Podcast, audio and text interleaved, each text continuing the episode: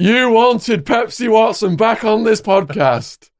December of last year, he came on, told us his story, the harrowing account of what they did to him in Young Offenders, and the responses have been absolutely overwhelming. Loads of people saying, When's he coming back on? We're at a quarter million views right now in six months. Every month it just keeps going up, up, up, up. And we did touch on last time the, some of the books we read, including 48 Laws of Power, banned in Arizona prisons. This techniques prisoners picking up using it on people. Robert Greene, highly recommend it. So this podcast is going to be structured around the first five laws from the 48 laws of power with prison stories. So it's the 48 laws of power in prison and stories from Pepsi's life and prison life. But first, how does it feel to be back on the podcast? Uh, it's a little bit surreal, Sean. Uh, like now I'm here. Uh, we just drove down here, uh, but I was really looking forward to it. Um, so yeah, it's it, it's good to be back. I've been extremely busy working on a range of different projects. The first podcast that we did on the 20th of December, it it, it, was life changing. I've just been completely inundated with internet traffic, messages, uh, not not just from people in the United Kingdom, but people all over the world, America, Canada, Finland, Sri Lanka, Australia, all over the place, Sweden, Switzerland, and it's just been non-stop. It's been non-stop and it's given me a new purpose. And the place that I was at even though I was in the probation hostel when I came up here and I hadn't been out for very long, I'd only been out for four months, I was still in a good place, like with mental health. I was clean and I was in a good place, but, um, and felt like I was moving in the right direction very strongly. But the podcast just opened up doors for me that, that, um, I never thought possible, really. That has just blowing me away, honestly, because some people say, you know, your channel is like glorifying crime and prison, and all this kind of stuff. Yet you've come in here today and said that this has had life, profound life changes for you since you, you came on, and people all over the world have reached out and, and offered to help you, and things have happened. Profound life changing experiences, and it hasn't just changed and impacted my life, it's impacted on the people around me who I love and care about and who love and care about me. It's brought joy and happiness into their lives as well, and the children in my life and my mum. Uh, it's just been, yeah, it's been, it's been fantastic. Yeah, well, very, just, very you just popped up on my YouTube feed. Um, Pepsi Watson on Russian television talking about Julian Assange. How did that come about? RT UK got in touch with me. They'd just they'd seen a video um, like I said, I get so much internet traffic from a whole range of different people. Excuse me. And they just contacted me and they said, Will you come down and give an interview on prison conditions? So I went down there, yeah, and it was a, a great, uh, great experience. Made some good contacts there with RT UK. Uh, I was inspired by the work ethic of the journalists and the cameramen that I met, and it was a great experience. Yeah. Well, I've been inspired just watching your channel grow. And if anyone out there has not yet subbed or gone over and viewed Pepsi's videos, the link to his channel is in the description box below this video. If you're on your phone, click that down arrow, that box opens up. You'll see all the links to Pepsi's channel and his other socials. So, to start out, then, I've read this book now about five times. And Law 1, I'll just read a bit. Never outshine the master. Always make those above you feel comfortably superior. In your desire to please or impress them, do not go too far in displaying your talents, or you might accomplish the opposite, inspire fear and insecurity. Make your masters appear more brilliant than they are, and you will attain the heights of power. Yes, it's really interesting stuff. So, yeah, you've you've read that first law out. So before I get onto that first law, I, I'll just like to talk about my experience with the book. So I was first introduced to this book in HMP Wayland in round about 2009. There was a lot of people on the unit reading the book and other books like Machiavelli, The Art of War, and such like. And um, the book came with a warning, and I remember reading the warning at the start and then putting the book down for like two weeks because I was like, shall I read it? Shall I not read it? And I remember feeling like in a bit of conflict about reading it because I was going through therapy and feeling all spiritual. And uh, I, I eventually took the decision to read it.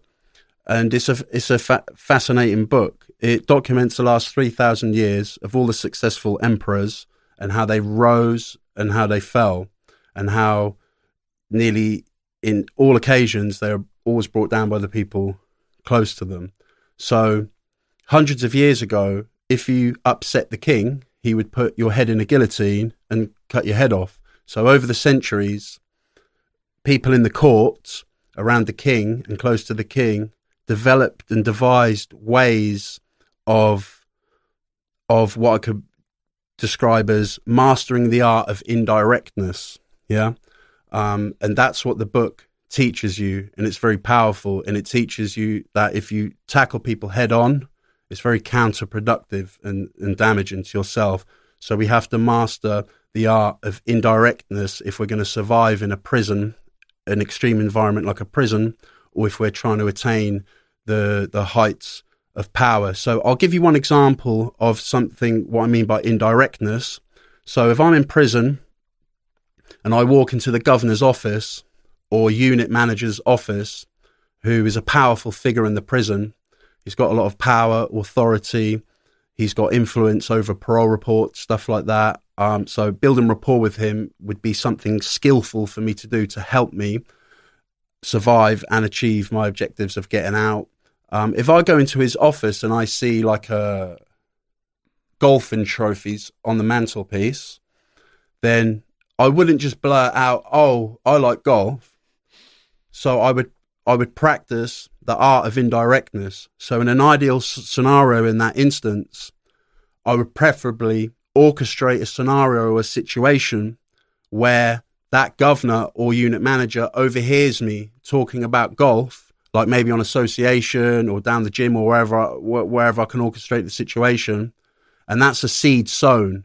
Yeah, because these things take time, Sean. These things take time. You can't just, you know, do these things overnight. These things take time. But when we're in custody, we have time, you know, and it can take you years in prison to to to to to to, to rise to a powerful position in the prison. And um, so I would orchestrate that situation. I would sow the seed. I would make sure he overheard me talking about golf, and then I would subtly bring it up during another another time and then, long story short, eventually we've got a common ground. And that's what they call in the American penitentiaries a doorway. I've now got a doorway into this governor. I've now got a mutual ground. So that would be an example that I would talk about. Um, like Shawshank, where he doing taxes was his doorway. Yeah, yeah. to the, the guards taxes and then the governor and then yeah. Yeah, absolutely spot on. Yeah, that's what happened. Um, and that that's not to say that you know in during this process and when you've achieved that objective that it doesn't come with you know another whole host of difficulties and challenges like we saw in the film Shawshank Redemption. You know, it led to all sorts of different problems and such like. But yeah, so go so law one. So law one never never outshine, outshine the, master. the master. And I saw a situation where the head of the white gang he was getting egotistical, and um, the guy under him was kind of behaving himself. But then, when the head of the white gang lost the fight to the head of the blacks, um, the head of the whites fell hard, and this other guy took over. There was like a mutiny. So, go on, let's let's go with it. Yeah. So, I mean, with a lot of these laws, and specifically this one, the book teaches us about awareness. If you, as a man, do not have the ability to recognize um, and have the awareness of how you come across to others, then it's going to be very difficult for you to survive in the extreme environment of a level four, level five, level th- three American penitentiary. Like Supermax. Yeah, it's going to be very, very difficult. Um, and in the free world, in the work environment, because if you don't have a an awareness of how you come across, then you're completely blind going into all these situations. So this this law is very helpful and, and important. I've seen many men suffer due to the lack of awareness uh, uh of this law is important. Um, important. So for me, I'll give you a, a example. Um, it was when I was out. I was I was involved in drug dealing, uh, something I'm not proud of but it's it's in the past, and you know all I can do is to just try and make skillful decisions today to make amends to help society, as opposed to what I used to do, which was to harm society. But I'll, I'll give you an example. So I used to work for a Scouser called Terminator. He he was from from Liverpool, from Toxteth. He used to give me large amounts of uh, uh, of drugs, and he used to run his operation in Norwich through fear, violence, torture, and um, he he would. I was working for him for quite a while, for about a year, and then I started. I started just doing things with somebody else, with my friend Rocky, and we just started doing our own things. And um, this this Terminator had been about for a lot of years, and it had um, a kind of grip on a proportion of the the the the narcotics market in that city, a proportion of it, not not a huge portion of it, but a proportion of it, and I just started outshining him. I, I showed him that I was better than him. I could do it better than him. I started moving much bigger amounts than him, and when we outshine the master and those who are superior to us, what we do, we inspire insecurity in them because all people have insecurities. So when we arouse those insecurities, um, we we we put ourselves in a very dangerous situation. And he just he this thing with him just escalated so much. He was chasing me around the city with firearms. It got to the point where I would stay in a girl's flat, leave at eleven o'clock in the morning, and within two or three hours he'd be there with four other people in the car, and then I'd be getting stories and hearing, getting messages that they had a gun. Um, and he ended up getting hold of me and taking me to the woods and viciously attacking me with with with a knuckle duster, and um, that that that's what happened with with Terminator and outshining him. So with a lot of these laws, I've kind of learned I've learned the the hard way, Sean. How could you, you know? have avoided that situation? By always making him, who was above me, feel more superior. So playing down my own talents and skills and abilities, and always, you know, not excessively because excessive praise can be, can be counterproductive as well. But to, to, to just, you know, make him feel that I needed him and and that would have maintained the relationship and would have prevented it escalating. And when it escalated in that situation, it escalated very quickly, very quickly. I had a situation very similar, but from the other perspective. So I'm rising up the ranks, and then I've got like locked down the ecstasy market mm. in Arizona. And then Sammy the Bull's crew comes in. They're my competitors. My top sales guy, Skinner, he gets his teeth knocked out by Sammy the Bull's crew. But Skinner poisons another one of my guys because Skinner's now plotting against me, mm. thinking he can take over my organization because I moved 100 miles away after Sammy the Bull's crew knocked this guy's teeth out. So he's thinking, I can grab the organization now while he's gone out of Phoenix. So he poisons one of my bouncers, Vince, against me. So anyway, I've got Vince and my wife assigned to pick up pills in Holland and I get a call from my wife um, saying that she got high and she had sex with Vince. And hmm. while she was high with Vince, she got him talking, and he he spilled the beans saying that him and Skinner were going to take over the organization, and I was on my way down, and they were on the way up. Hmm. So when Vince got back to Arizona to the airport, I had to have some of my friends have a word with him and, and correct that situation very quickly because they were coming up, rising up, and trying to do what you just described Yeah. can cause problems, and it caused problems for them. And it's another great example, Sean, because what you just described, these things happen very quickly, they escalate quickly. Yes, and you're so deep in it you're just in it and and and and it's made me think of another thing that's important with the 48 laws of power and what it teaches you it teaches you the importance of the the the, the need to have presence of mind. Um and if we don't don't have presence of mind in, in extreme environments such as prison such as prison or when we're trying to attain the heights of power, it it's virtually impossible to achieve, um, you know, power and and and to survive. You know, if you're if you're on a level four yard in America and you're just you know you you got football numbers time and everything's going against you, you're just hating life and you know but you're trying and you're training and you know you're doing your best um, but every kite that's that's coming i i i under the door is just negative and politics and drama you know if you don't have presence of mind you, you you're just not going to be able to survive you're not going to be able to survive because presence of mind the the the, the and, and another kind of part of that presence of mind sean is the need to master emotional control. And it's easier said than done. Uh, this can take decades for a lot of people. You know, anger is so self destructive. So in Buddhism, they teach you that anger is the same as pouring boiling water over your head.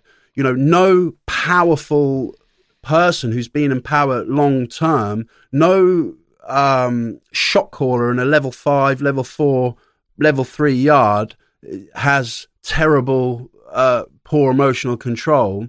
These people have, you know, men who lead countries and women who lead countries uh, are masters of emotional control, and they do not allow anger to impact o- o- o- on on their decisions. They, they just don't. They don't allow it to. They have presence of mind, so they can take a step back and regroup and it gives you time to, to to and space to consider your options if you've got presence of mind. If you don't have presence of mind, then because a lot of times in prison, Sean, people who are skilled in this kind of stuff, this kind of velvet glove stuff, psychological warfare, it's all about isolating people and making them self destruct without you even touching them. And then when that happens and you self destruct, even though I'm the orchestrator of that, I'm there putting my arm around you, saying, "Do you need a, any help?"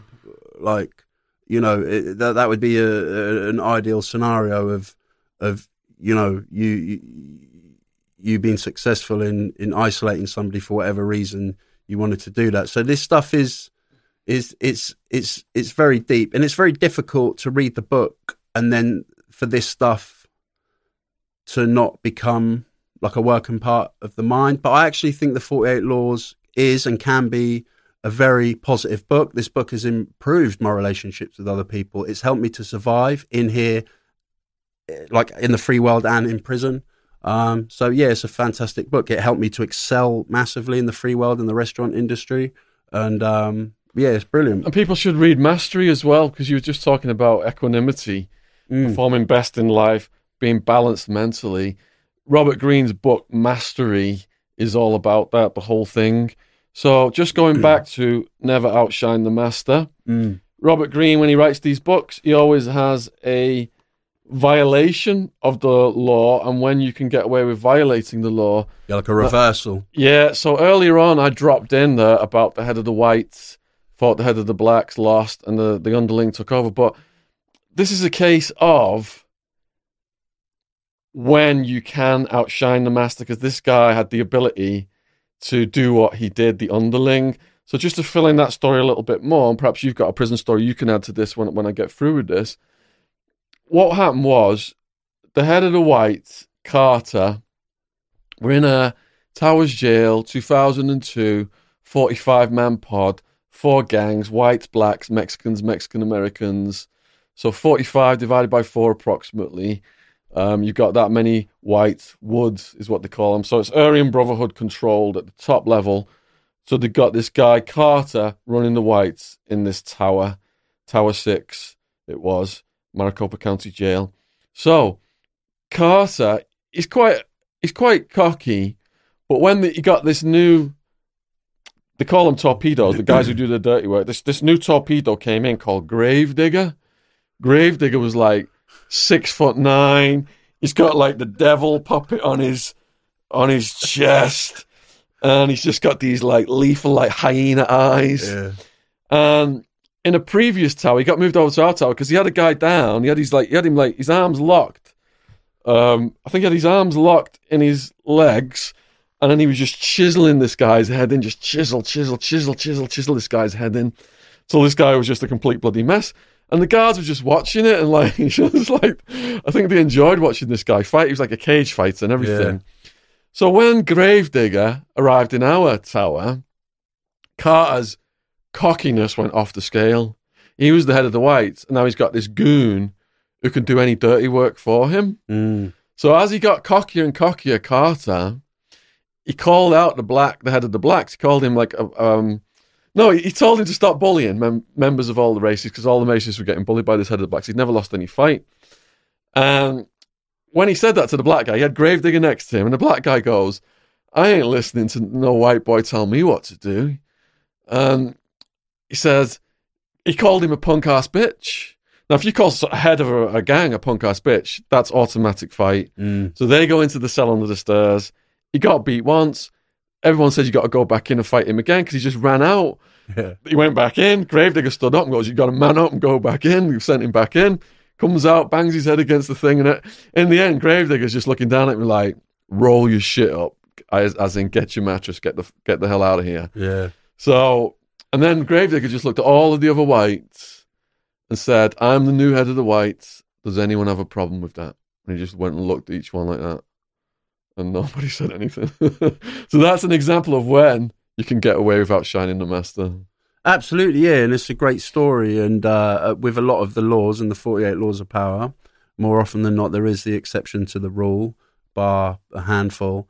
And what you just described, that story, is, is a great example of just kind of like the natural sort of evolution of, of, of, of, of a yard in prison. You know, people come, people go, things change, all is impermanent, you know, nothing stays the same.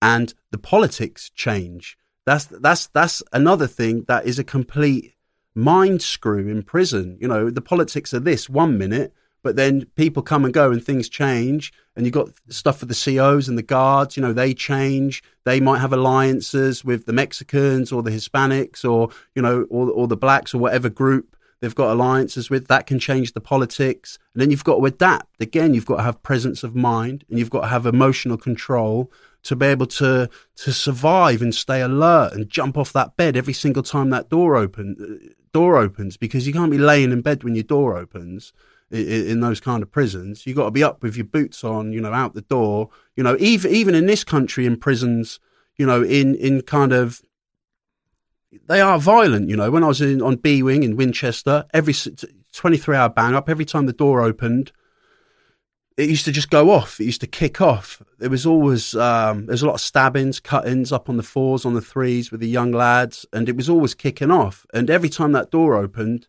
you know, you would get up, put your shoes on, even if you you're half asleep, Sean, and you even just stand outside your door, just so you're not you're not it, it, it, putting yourself in a in in kind of uh, a vulnerable situation. But to to wrap up that first law, in every law in Robert Greene's Forty Eight Laws of Power book, you have what he describes as keys to power. And what he says on Keys to Power on Never Outshining the Master is everybody has insecurities, like I said at the start. When you show yourself in the world and, and display your talents, you naturally stir up all kinds of ill feeling and envy and resentments in others. At the same time, you cannot worry, uh, you know, or spend your lifetime worrying about the feelings of others. But Robert Greene says with those above you and close to you, you must take a different approach. When it comes to power, outshining the master is perhaps the worst mistake of all. I'm glad you're reinforcing all this because um, things are just clicking in my head listening to you Yeah, speak. it's powerful. Yeah. All right, so we are on the 48 laws of power in prison. Law number two. I'm just going to read a summary here. Never put too much trust in friends. Learn how to use enemies. Be wary of friends. They will betray you more quickly, for they are easily aroused to envy. And oddly enough, I've been writing about Pablo Escobar now for the past five years, and one of his favorite quotes was, More people die from envy in Colombia than cancer. They also become spoiled and tyrannical. But hire a former enemy, and he will be more loyal than a friend because he has more to prove. In fact, you have more to fear from friends than from enemies. If you have no enemies, find a way to make them. So before I hand it over to you, just going back to the Skinner story that I mentioned in Law One. so I get to Arizona and all the local rave people, their nickname for me is the Bank of England. So I harmonize all these little cliques that were competing into one organization. Skinner becomes my top sales guy, spending a lot of time with Skinner, partying our asses off on the weekends together and all this stuff. Everything's going really good. Wildman come over, my best friend from childhood. So I'm spent, now spending a lot of time with Wildman. Skinner's not a very big guy, but Wildman's this huge guy that Skinner is intimidated by. So now I've got two of my closest friends, and they're developing this dislike of each other. And at the end of the day, our organization fell because of witness statements. There was 10 witness statements. Mm. And the main witness that gave him the most information about the inside of the organization was Skinner, who was my friend, who knew the most because he was my friend. Yeah, and the the j- right on that point, Sean. Um, there's a a quote, and it's just a few words, and this is from the 16th century, from the mistress of Henry II of France, and it says, "To have a good enemy, choose a friend. He knows where to strike." and when I revised this law and read that, it just made it. The first thing that came to my mind was, we see this unfold a lot in the male female relationship because when that male female relationship breaks down, a woman, always exception to the rule, but more often than not, a woman can't physically hurt a man, so she knows where to strike him, and she will, she will, she will punish her former partner in that natural process when love turns to hate. Um, and it, it's quite a, it's quite a, a, a in my opinion, it's quite a natural feeling to want revenge on people when we feel harmed. But again, I reiterate and I say again, you know, the importance of having that uh, presence of mind and to to to you know the god of war. You sort of go slightly off topic, but into the art of war stuff. The, the the god of war is someone who is the master of emotions and stratagem, and and and is somebody who who who constantly responds and not reacts, Sean, to an ever changing and ever flowing um, series of events and situations and scenarios. You know, so um, yeah, I mean, there's some there's some interpretation here. So on all the laws, there's Robert Greene's got some interpretation, and it's quite kind of apt. So it says a Chinese proverb compares friends to the jaws and teeth of a dangerous animal. if you are not careful, you will find these jaws chewing you up. Emperor Sung, when he took the throne, knew his friends in the army would chew him up, so he bribed his fellow generals with big properties far away, which was a better option than to kill them, which would only infuriate other generals. Instead of relying on friends, Sung used his enemies to further his interests. Sung used his enemies one after the other, transforming them into far more reliable subjects. A friend expects more and more favours and seethes with envy, yet former enemies expect nothing but get everything. A man suddenly spared from the guillotine is a very grateful man and will go to the ends of the earth for the man who saved him. So you know why why are the people closest to Sean, so aroused to envy? Now, envy is the ugliest of all human emotion. It's not an emotion that we are open and transparent about admitting, oh, I'm jealous of you, Sean. I feel jealous of you, you know. Um, and again, the book undoes the stereotype. Honesty does not always strengthen relationships. So in therapy and stuff like that, oh, be honest, you know, does my bum look big in this? Your girlfriend, yes, that's not going to strengthen your relationship. So you lie. Yeah. So the reason people close to us are so easily aroused to envy.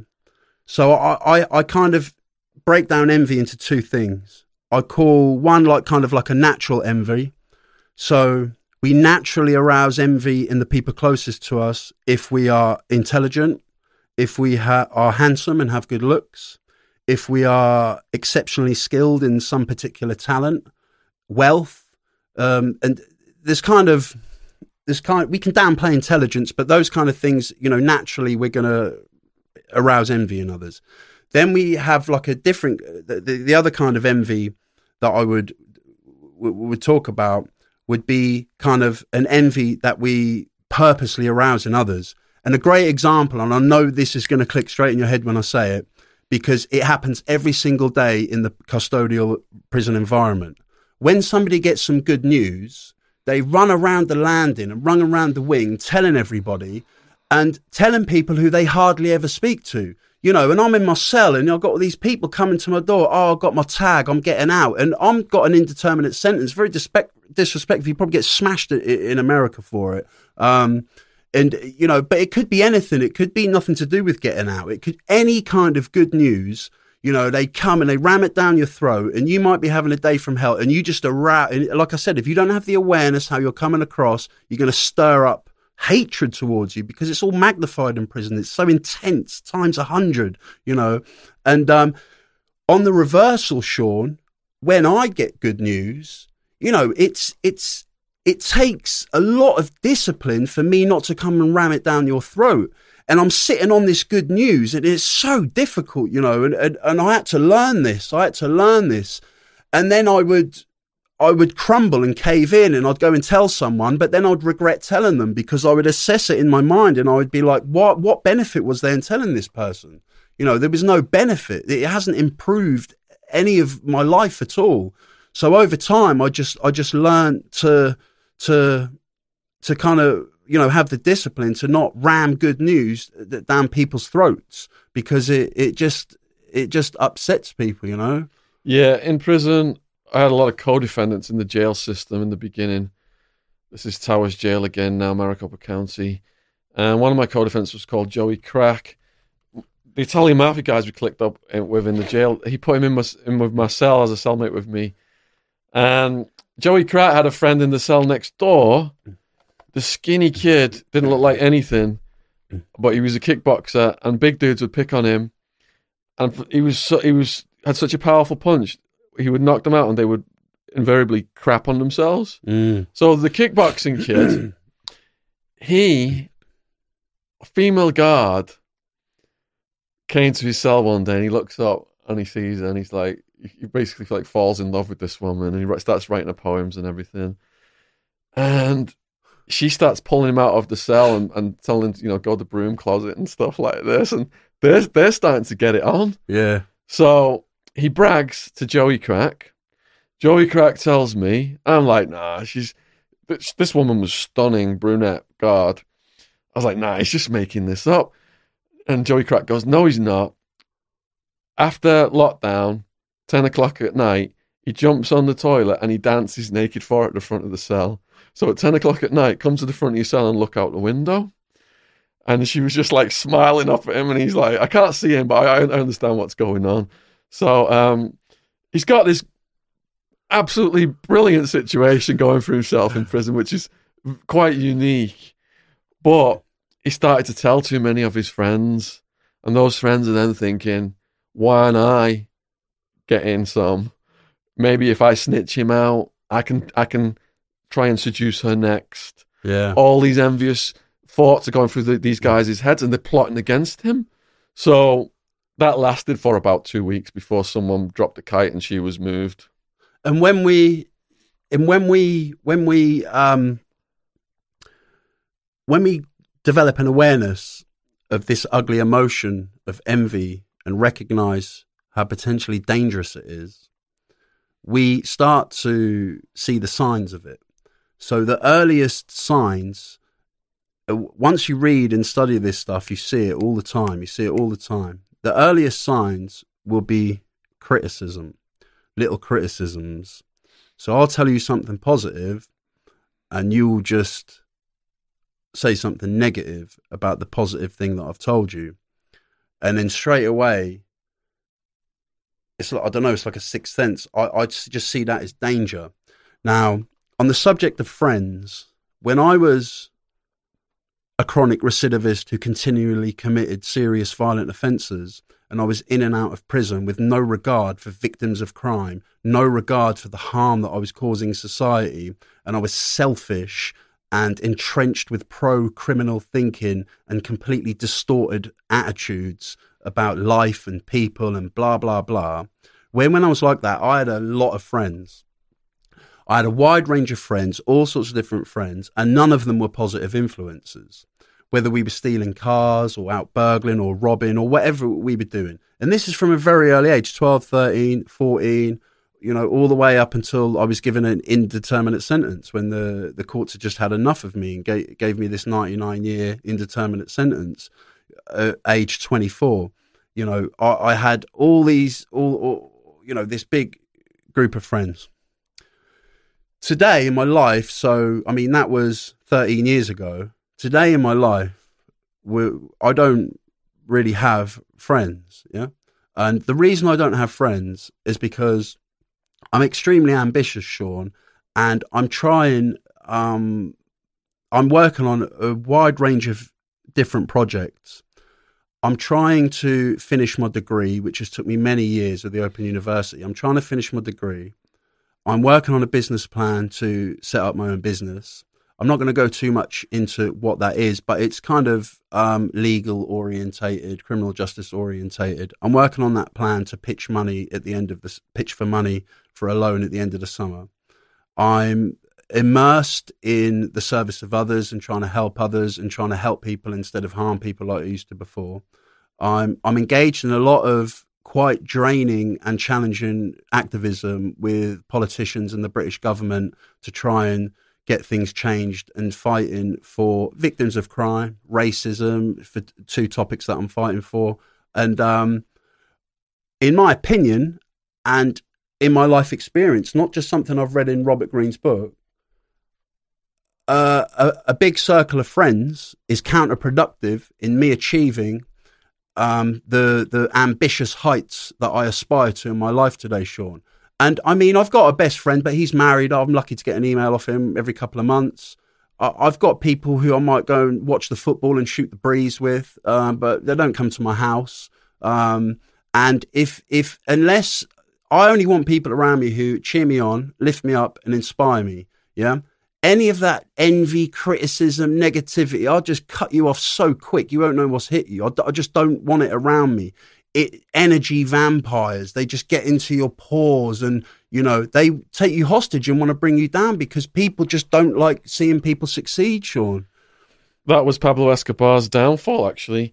So the official version of events was that Pablo was shot by the Colombian National Police. Right, right, yeah. Actually, what happened was the president, Gaviria, he brought out a row of policemen Mm. He'd invited the media and he said, These are the guys who killed Pablo Escobar. Make them heroes. oh, the picture on the roof. Is that the picture on the yeah, roof? Yeah, it's all staged. It's all yeah. staged.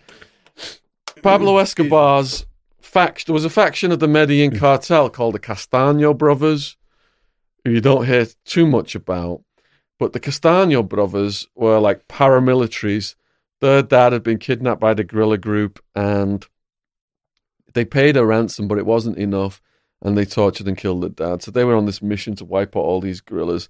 Now that's a right wing thing, and Pablo was a lefty, but they clicked, and to the point where even when Pablo was in the cathedral prison that he'd built for himself, when one of the Castaño brothers was worried about his own safety, he, Pablo let him come and stay with him, and they shared the same bathroom and all this stuff. So when Pablo started to cannibalize some of his friends, the the Castaños got uh, afraid. They knew the complete inner workings of the Medellin cartel, and when some of their friends got killed by some of Pablo's men, they formed a death squad called Los Pepes, which was financed by the Cali cartel. Yeah. Castaños said they were going to cut up Pablo's kids and send them to him in a, in a sack, chop them up and send them in, into a sack. And um, they killed the kid's nanny, they killed the kid's teacher. They knew that the family was his weakness. And in the end, you know, even his son believes that he didn't want to get, his dad didn't want to get captured by the Castaños. They said if they, the Castaños said if they were going to uh, Pablo Escobar alive, they were going to have a doctor surgically remove his arms and legs and keep him alive and throw the stump on the streets of Medellin, and that would guarantee their legend. So Pablo knew that was coming. So when this death squad, with the they were helped by police technology and the Cali cartel and the CIA and all these other agencies after Pablo, but the death squad always went in first on the raids. So when the death squad went in on the day Pablo died, Pablo knew he was going to fall into the hands of the Castaños. He'd already said he was going to put one in his ear, Yeah. so it got right into his brain, and that's that's how he died. So again, it was through his friends that Mm. they were they brought him down in the end. Yeah, every time. Um, I remember when I was on G Wing on the RAPt unit in HMP Wayland. It was a small unit, 36 men, 18 on each landing, and I was selling tobacco. And I used to go in the recess where the showers were, and I'd lock the door in the toilet, and I would get my book out and do all my numbers, who owes me what, um, work it all out, and then go out in the yard, collect the tobacco, and someone put a note in the box. Someone put a note in the box, and I I used to have like I used to have it with two people, and there was a a guy from South London and another guy from North London, and those are the two guys I used to spend all my time with. Now, when the note went in the box, I was challenged by the wing staff, and it was just the last things I was expecting, Shaun. That they've just pulled me, and they're like, "Are you selling tobacco on the wing, and are people in debt to you?" I said, "No, I don't know what you're talking about." And then I was like, "Oh, they know." And again, it's that presence of mind. It's because it's very confusing in these extreme environments when this stuff happens because you don't know who's done it to you. And it's extremely, extremely difficult to maintain that presence of mind. But long story short, I, it was it was the guy from South London, and it was the guy that I was closest to, and I know it was him. I know for a fact it was him. Then I put a hit on him. I put a contract on him. I put 10 packs of burn. The guy, Brendan Burt, who I spoke about in the last podcast, trained to go, just game as you like. Um, and I gave him five packs of tobacco. Uh, and I said, I'll give you the other five when, when it's done. And he was just like, he was just, where is he? Where is he on the yard? Which one is he? Point him out. And I, and, and again, you know, I was going through therapy, meditating, playing football, drinking green tea, feeling all spiritual. And um, I reversed the hit. I reversed the hit because I just felt, I just felt like I didn't want to be responsible for what he would do to him because he'd have really hurt him. And um, it was a time when I was going through change. Um, so yeah, I reversed the hit, but you know, you, you feel that betrayal, don't you? The betrayal and betrayal's a powerful feeling as well, Shaun. It's, it's a very, you know, to feel betrayed by somebody close to you is, is, is it's a difficult feeling and the default position is, is revenge. I want revenge, you know, I want to harm you. Um, and I'll fantasize about harming you and, and, and, you know, again, I, I, I keep emphasizing presence of mind to respond and not not to react. You know, because in an ideal situation, in that situation, I would you you you play dumb to catch wise. Another thing the Forty Eight Laws of Power t- teaches us: you play dumb to catch wise. So I would know it was him, but I would still keep him close to me, keep keep keep them close. You know. Um, but it was it was very difficult, and I remember it being a very challenging time around that time because you know the stakes are high. I'm t- I'm, I'm getting two year parole knockbacks with this security intelligence, two year parole knockback. I've got no right to release. Yeah, the parole board is more powerful than a court. A court can give Shaun Attwood 30 years, but the parole board in America never has to let you out. They don't ever left, and that's the only way you're getting out unless you get your uh, conviction overturned, which is unlikely. So, you know, the, the, the, it, it's it's difficult and it's very difficult, and you, you've you've got to be able to to to deal with these situations, and the 48 Laws of Power helps you to deal with these situations.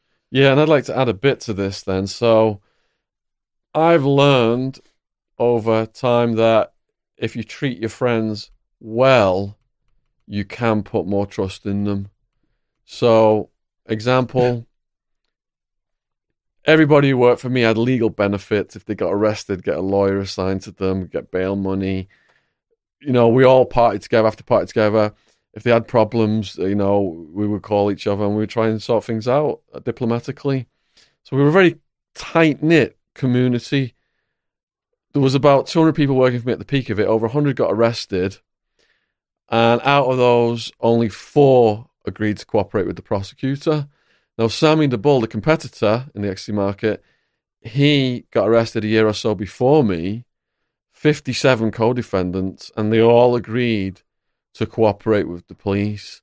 Now, going back to Escobar again, Escobar's main crime partner was his cousin, Gustavo Gaviria. Now, they, they started doing small scams as kids, like um, getting the exam results and stealing fruit and selling um, the exam results to the kids and all this kind of stuff. And um, then it escalated into like stealing cars and chop shops and bribing things. And then it escalated into murder, murder for hire, robbing banks, killing. Some of his first murders were the DAS, which was the FBI equivalent, basically held Pablo and Gustavo hostage and they were going to kill him. And Pablo talked them into letting Gustavo go to bring him some bribery money to let them go. Mm-mm. But then they tried, the cops tried it again on them, and Pablo grabbed the cops this time and he, he shot them, killed them. So the difference between Pablo and Gustavo was Pablo, when he did a deal, there was always some money left over. And whoever he was doing the deal with, it'd, it'd say, You keep that little bit. It'd be a lot, but he'd say, Keep that little bit. But Gustavo was so stingy, he never paid anything extra for anybody, and he counted all the pennies and made sure he had everything in his in his own pocket. So Gustavo died years before Pablo, but he he treated people differently.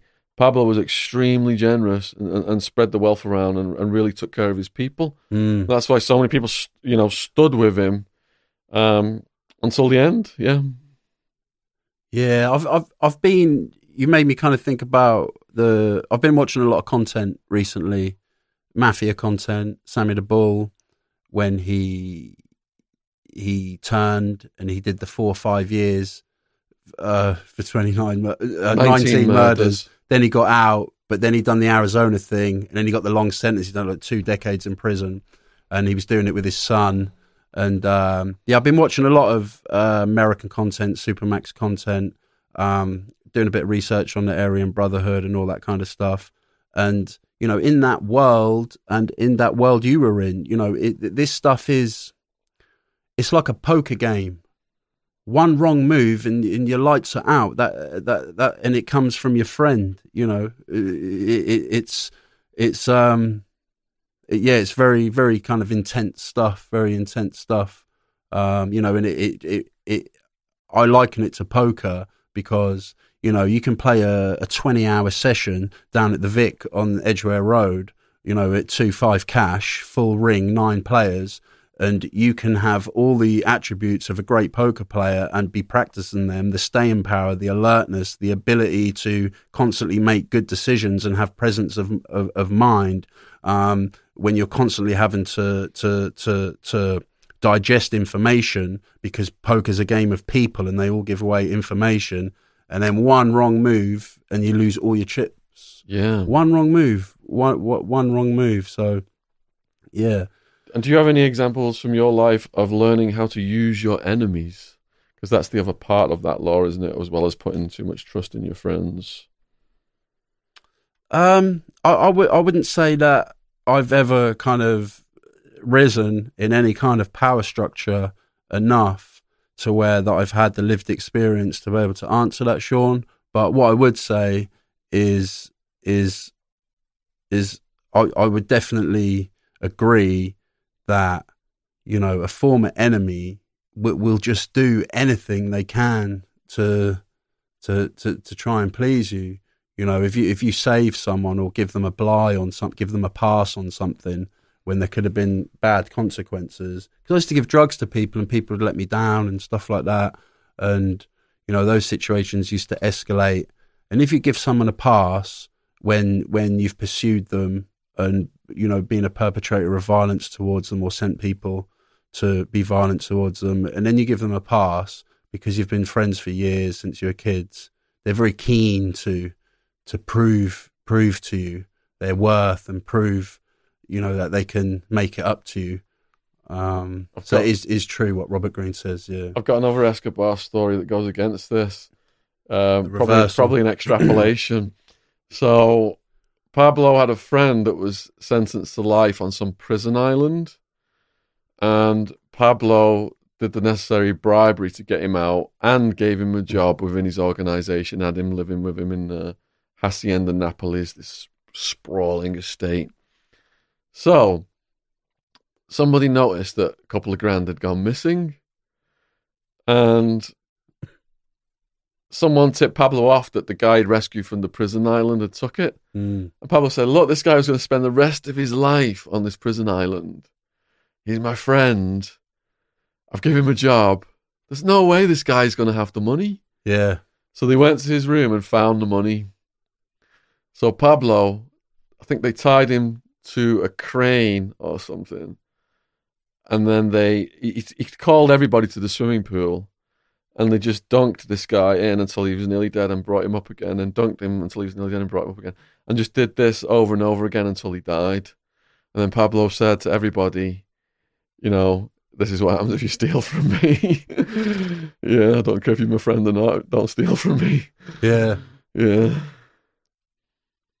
Does it say if I'm if my memory is correct? Does it say uh, about uh, becoming tyrannical? No, I think. Oh, yeah, it does. Yeah. Um, here we go. Yeah, with the envy, they also become spoiled and tyrannical. Yeah, so spoiled and tyrannical. So I remember again, it was with uh, Scousers. I was working with Scousers, and there was a, a group of them, People from Liverpool. very, very, very violent, very violent young men. Um, great personalities, fantastic charisma. Um, just they loved the cocaine, loved the Ciroc, loved bringing girls back. Extremely loyal, but extremely violent if you cross them. And uh, there was like a power struggle because he was paying me wages, the boss. The boss was paying me wages, and we were all working. And he, he on a couple of occasions, he gave me more than one of the other fellas, one of the Scousers. And this guy was just seething with, with envy towards me. He was, and he, he, it was just oozing out of him sideways, Shaun, you know, the comments, um, slagging me off in the kitchen and all this kind of stuff. And it just, that again, it escalated quite quick. And then he just kicked off one night saying, How can you give him this? And, uh, you know, and you only give me that. And he became very spoiled and tyrannical because the boss was looking after him very well. But it's, you know, like Robert Greene says, they just want more and more and nothing's enough.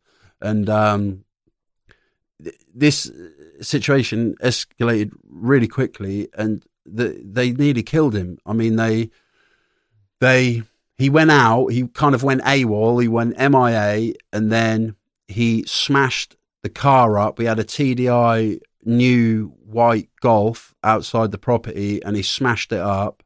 And then they, they were looking for him, and I was with them. And then we found him, and we found him in uh, like a crack house where drug addicts were, were using drugs.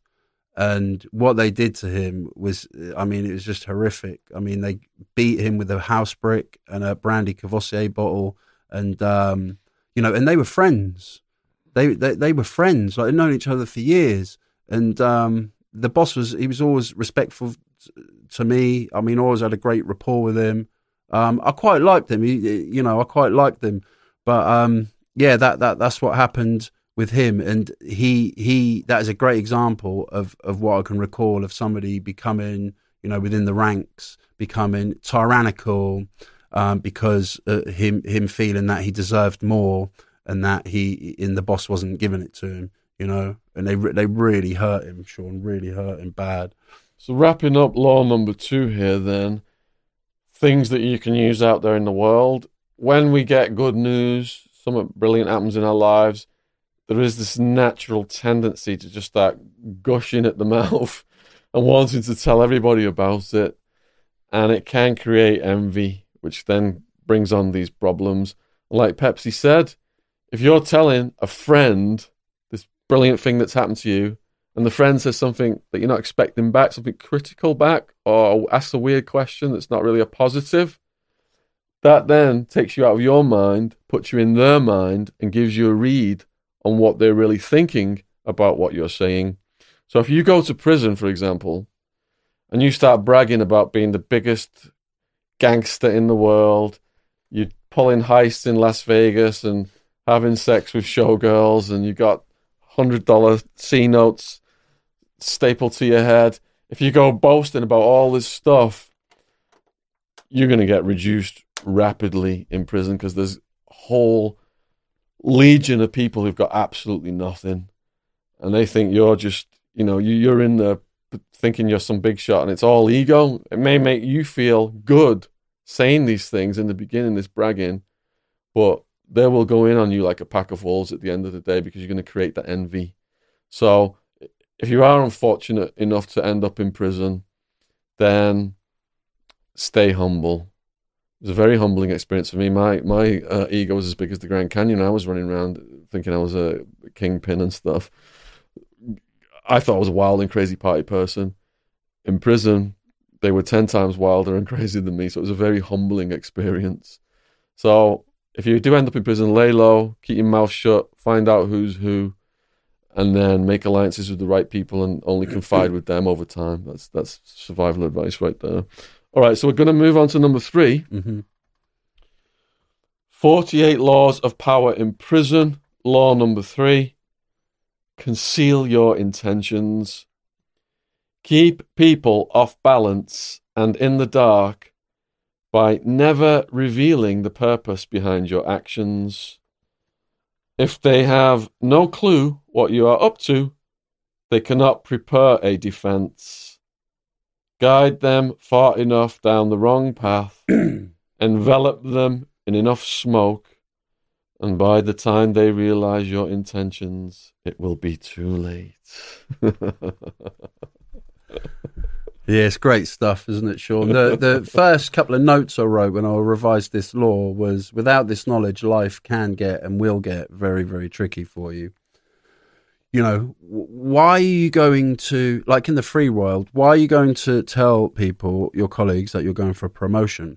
In it, why are you going to tell them it's counterproductive? There's no benefit in it. In prison, in prison, long term imprisonment, there's very few prestigious, trusted jobs within that prison if you've got 2,000 people in the prison, there might only be a handful of super, super cushy, really well trusted jobs. Yeah, they're going to be very small numbers of these jobs.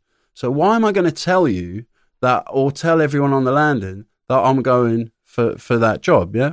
Um, and again, you know, like like like I said earlier, I, I learned the hard way with these, with a lot of these laws, and uh, what this law made me remember was a story when I was on in on the enhanced unit in HMP Winchester. Now, HMP Winchester is a Victorian prison in Winchester in England, and it is a cesspit of humanity. And when I was there, I saw multiple suicides. I saw 18 year olds killing themselves. I saw a self harm epidemic and a mental health epidemic of proportions that I've never ever seen before. It was like something out of Zombie Nation. There's a spice epidemic and a drug epidemic of proportions again never ever seen before, and uh, everyone was skinny, grey, gaunt, Uh, people were suffering catastrophic delirium in their mental functioning as they went crazy and lost their minds with the long bang up um, dog food. And, uh, you know, it's every time these kind of establishments get condemned as cesspits of humanity by monitoring boards and the chief inspector of prisons, Peter Clarke, then the narrative from any kind of media or the narrative from the local community is so what? Prison's not supposed to be easy. So what? It's full of rapists and paedophiles anyway. And one of my missions, Sean, with my activism is to teach and educate society, specifically young society, up and coming aspiring grassroots politicians who might only be in school at the moment, the wide range of um, very young next generation academics that I've got in my network now as a result of the first podcast, um, prison officers that I talk to, new prison officers that I talk to, police officers that I talk to, mental health practitioners that I talk to, social workers. My mission, one of them, is to teach and educate these very good people that when the state harms prisoners and children in custody, then the state harms society. And when the state harms those said people, proportionate justice for victims is not delivered. Um, so this story, when I was in Winchester, it took me, I was there two years on recall with the IPP and I managed to progress onto the enhanced unit, which wasn't a cesspit of humanity. It was a very small unit. It used to be for female prisoners, a mother and baby unit, and they'd kept it open. Now, out of 700 people in the prison, on this unit, there was 40 men. And these were the top manipulators in the entire prison. There was no violence on this unit. These were the top, top, top, top, best, most sophisticated thinking manipulators. And the majority of them, Shaun, were in for bad offences, bad crimes. Now, it's not my game to jump on my high horse and start saying, you know, um, you know, demonizing people for what crimes they're in, because that's something I feel very strongly about in the sense that for as long as we continue to demonize people, the opportunity to understand, learn, and prevent things like that happening again is missed. And that's something I feel very strongly about. So I'm not getting on my high horse, but I'm just telling you that the men on that wing, a lot of them, they are in for murders with hammers, attacking women, stabbing women, torturing women, um, emptying bank accounts of elderly ladies like fraudsters and vulnerable women. There was a guy who ran over a child and drove off. And I hated every minute of being on this unit. I just despised it. I hated living on there. And they, the first time I was on there, the first time I was on there, I, I, I, I was just, I wasn't psychologically strong enough to deal with these kind of characters, Shaun. Um, and they got the better of me and they ended up getting me kicked off. And then I went back on there. But the first, this is a story, the first time I went on there, I applied to be a Samaritan's listener, which is an extremely prestigious, trusted position in the prison. Out of 700 prisoners, there might be 12, 13 listeners. And the listeners are a very tight group most of them are snitchers. Most of them are grassers. There was a, few, a handful of good lads on there. Junior, he was doing a 17. Dan Patterson was doing a 10. Um, Big Raff from Bournemouth, he was doing a 10. Those guys were staunch. Uh, there was another guy doing a 7 from Southampton or Portsmouth. He was fine. But the rest of them, all snitches. They'll all take you out the game. They'll get you parole knockbacks. And I kind of learned when I, it took me nine months to get back onto this enhanced unit now, when I went on there this time, I was on my game. I was in the gym, I was training, I was meditating, I was generating and sowing good karma around the prison by helping others, um, raised some money for Stephen Lawrence, and I was in a good place. And I was, I was, I was game to deal with these characters. So the next time when I applied for the Samaritans listeners, because they're always fishing, they're always asking. Um, so conceal, conceal your intentions. Yeah. So I just started to, you, you take people down the wrong road and they'll fish. You're going for the listener's job. No, I'm focused on education, mate. Yeah. I'm focusing on my open university. Ah, right. Like when I'm fighting the urge you know, to say, "What are you a policeman?" You know, you you don't talk to me, but when you talk to me, you just want information. Yeah, um, it's like very, very, very um, intense uh, unit. That was a very intense unit. And um, they they did get the better of me the first time when I was on there. You know, I, I it was it was really tough. So when I went back, I was on my game. So I applied for the listeners job, and I infiltrated them. I got in there. I didn't tell anybody I was going to do it, and I just started to constantly throw people off. And there's a Machiavelli quote, and I love it. Yeah. So he says, Machiavelli says, "I lie so much." that even I don't even know when I'm telling the truth. And that was me. it's great. It's, it's, it's just a great quote because that was me by the time I left Winchester. Are you going to the gym tonight? No. And then you'll see me at the gym. I just, just lie about everything. Um, are, are, are you are you playing pool later? Yes. Then I'm just making legal calls all night, and like I just lie about everything because, you know, tech can to, is so critically important to conceal your intentions in in in these environments, Shaun, because you're just it's very powerful to be a man of few words, but a clever man, a wise man. It's very powerful. You know, most people don't have the awareness of this, like I said earlier, that awareness of how you come across to others. Most people ramble. Um, most people are constantly ramming their opinions down people's throats. Um, you know, go around chatting. And this this stuff is really difficult because, you know, I'm a chatterbox. I like to talk. So in these environments, you know, I you know, I've learned over the years, you know, the the the problem and the difficulties that it causes me um, by revealing too much about my plans because in prison people will just um, just try and use it against you. So it's very important to conceal your intentions. You've homed in on a classic example there because those few jobs that are coveted, there are some dirty tricks around them. The if, politics is insane. It's off the charts. So, like, a position comes free, like, I don't know, like education aid or something that's going to get. We, we got 10 to 50 cents an hour. So, 50 cents an hour job, education aid uh, instead of like scrubbing the trays in the kitchen, get become an education aid. So that other people who know that you're applying for that job and they're applying for that job, they will sabotage you. Yeah. They will put drugs in your cell. They will yeah. drop a kite and tell the guards go and shake that guy's cell down. They'll find those drugs. Yeah. Or they'll say, this guy's dirty, test his piss. Next thing you'll be on lockdown. They'll get you out of the way. Yeah. So if you are going for a good job, don't tell anybody about it in prison because that stuff's like gold dust. People want to get that little bit of money from the job so they can buy the things from the store. You're getting in the way of that. Collateral damage. Yeah, you've got you've got to learn to control your tongue. You've really got to learn, um, you know, this discipline, and it's tricky. You know, it's tough, but you know, if if you can if you can master this, then um, you'll be successful um, in, in in potentially achieving the, the the realms of power and surviving in these kind of environments.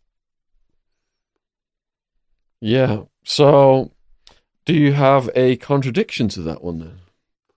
Um, to be honest, I'm not too hot on the contradictions, Shaun. It's never they never. Whilst the couple of times that I've read the book, I've never really got into the contradictions. There was never a time you made your intentions clear and it worked out for you in prison.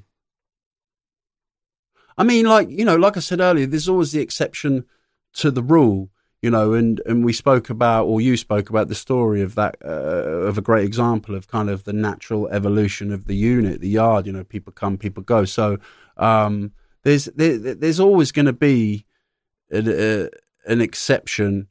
Um, I, I, you know, I can't really think off the top of my head, but there were. I mean, like everyone knows I'm going for parole, so that you know my intentions are clear there.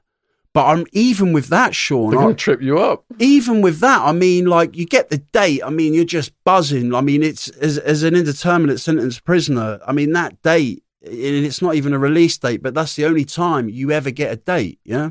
So you might have waited 20 years for that date, 15 years, 10 years, five years for that date and if you don't get that parole, it's it's it's two years until you get another date, and you're always waiting for that date. You get that date, and I remember getting it and just keeping it to myself. I, I kept it to myself for about five or six days, and then I told I told my friend Sammy Snake Eyes. Uh, shout out to Sammy Snake Eyes down in Basingstoke.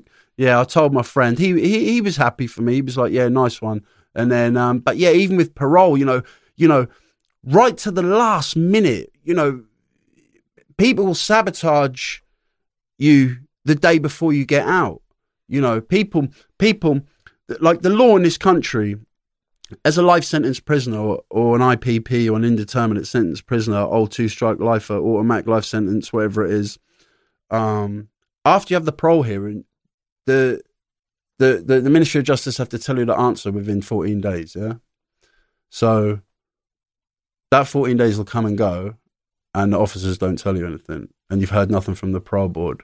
And even 30 year prison officer veterans have told me when I was in that situation, like, this is like torture. It's really cruel. Like, they should at least tell you. And, um, you know, right to the last minute, you're just being tested by the prison, you know, other prisoners. But my point is, in that situation, you're in a lot of pain. You're in a lot of pain, fear, anxiety, uncertainty, helplessness, hopelessness. It's a wide range of intense emotion, Shaun. But people on a unit are like enjoying it. They're, like they enjoy it. Like they buzz off it, feed off it, you know. And when you get the answer, you're being released on Monday. The other 39 people on the unit aren't all coming up to you going, oh, well done, congratulations. But if you got the two year knockback, everybody they're all gossiping. Oh, did you hear about all looking in your cell when they go for dinner? And that's prison. If you, you know, break the law and commit crimes and go to prison, this is what you're going into. You're going into a negative, extremely negative environment where every day people are trying to pull you towards um, negativity and pull you down. And this, Shaun, is why rehabilitation in England and Wales is is virtually non-existent because anytime you try and display and show change, the tide of negativity towards you is so intense. Um, it, it, it, it, it makes it virtually impossible. Because you're considered lame then if you're doing something yeah, positive. Yeah. So I've got a few little stories on intentions then. So in terms of release, I was about to get released. I'm in minimum security you know, got the most privileges and thinking it's going to be an easy ride now to the gate. I get assigned to the kitchen, Yeah. clip a room, scrubbing the trays, blah, blah, blah. Take a break, sit on a crate. And a guy who's murdered two people in prison says, That's my seat. Get off it. So if I get off it and I'm a punk, everyone's going to punk me out. I'm going to have a problem with everyone. If I stay on it, I'm going to have a problem with just one person. Yeah. He's killed two people in prison, but I'd rather have a problem with just one person. So he's running his mouth because I stayed on the seat saying he's going to come to my cell and shank me. I've got a workout partner, this guy called Iron Man, and he's telling me, he's like teaching me martial arts in this little rec room. He's like, yeah, you know, when he when he um, comes into your cell, just do a snap kick. He's got an iron rod in his leg where he's been shot by the guards and all this stuff, and then go for his eyeballs when he leans forward. Well, I'm not a fighter, you know. So I'm thinking, oh, what am I getting into here? Nightmare. Yeah, so Absolute nightmare. so he's running his mouth uh, night after night. I'm thinking he's going to come in. He eventually does come in, but he had completely concealed his intentions. I didn't know that he was about to get released as well. So he comes in, I jump up, we're the position, ready to fight. And then he's got this look on his face, and I'm thinking maybe he's pretending like he's not going to fight me just to get me close to sucker punch me. yeah, you never know. So I'm keeping him at a distance. But then he says, Look, I'm about to get released. I've done like 30 years. You know, when I killed those guys, it was it was when I first came in, it, it was either me or them. If I kill you, I'm getting released. I'll never get out or I'll get the death penalty. And then he said, All I know is heroin. Every day of my life, all I've done is heroin in here. How am I going to survive when I get out? And he got a really sad look on his face. Yeah. And I ended up giving him a hug. Like 10 minutes ago, I thought we, we were going to duke it out. Yeah. I was going to come in with a knife. And now here I am giving him, him a hug. because he concealed his intentions until the very last minute. Yeah. He actually wanted me to help him. And I did have arranged for a female outside of prison to help him, but he never followed through. Mm. And I'm not sure what's happened to him. Now, another situation where intentions weren't concealed, but they this is a violation of the of the law again now, uh, because they knew they could get away with it. So my parents fly five thousand miles to Arizona. I've got a clemency hearing. Wow. I've only got a couple of years left to serve. If I get my clemency, I could get out. Wow. Yeah. So they come and visit me in the prison in in uh, Tucson, and the next day, and after the visit, they're traveling down to Phoenix, Arizona to do to go to the clemency hearing and and and plead for plead for me to be released. So the day of the visit, the day before the clemency hearing, Yeah.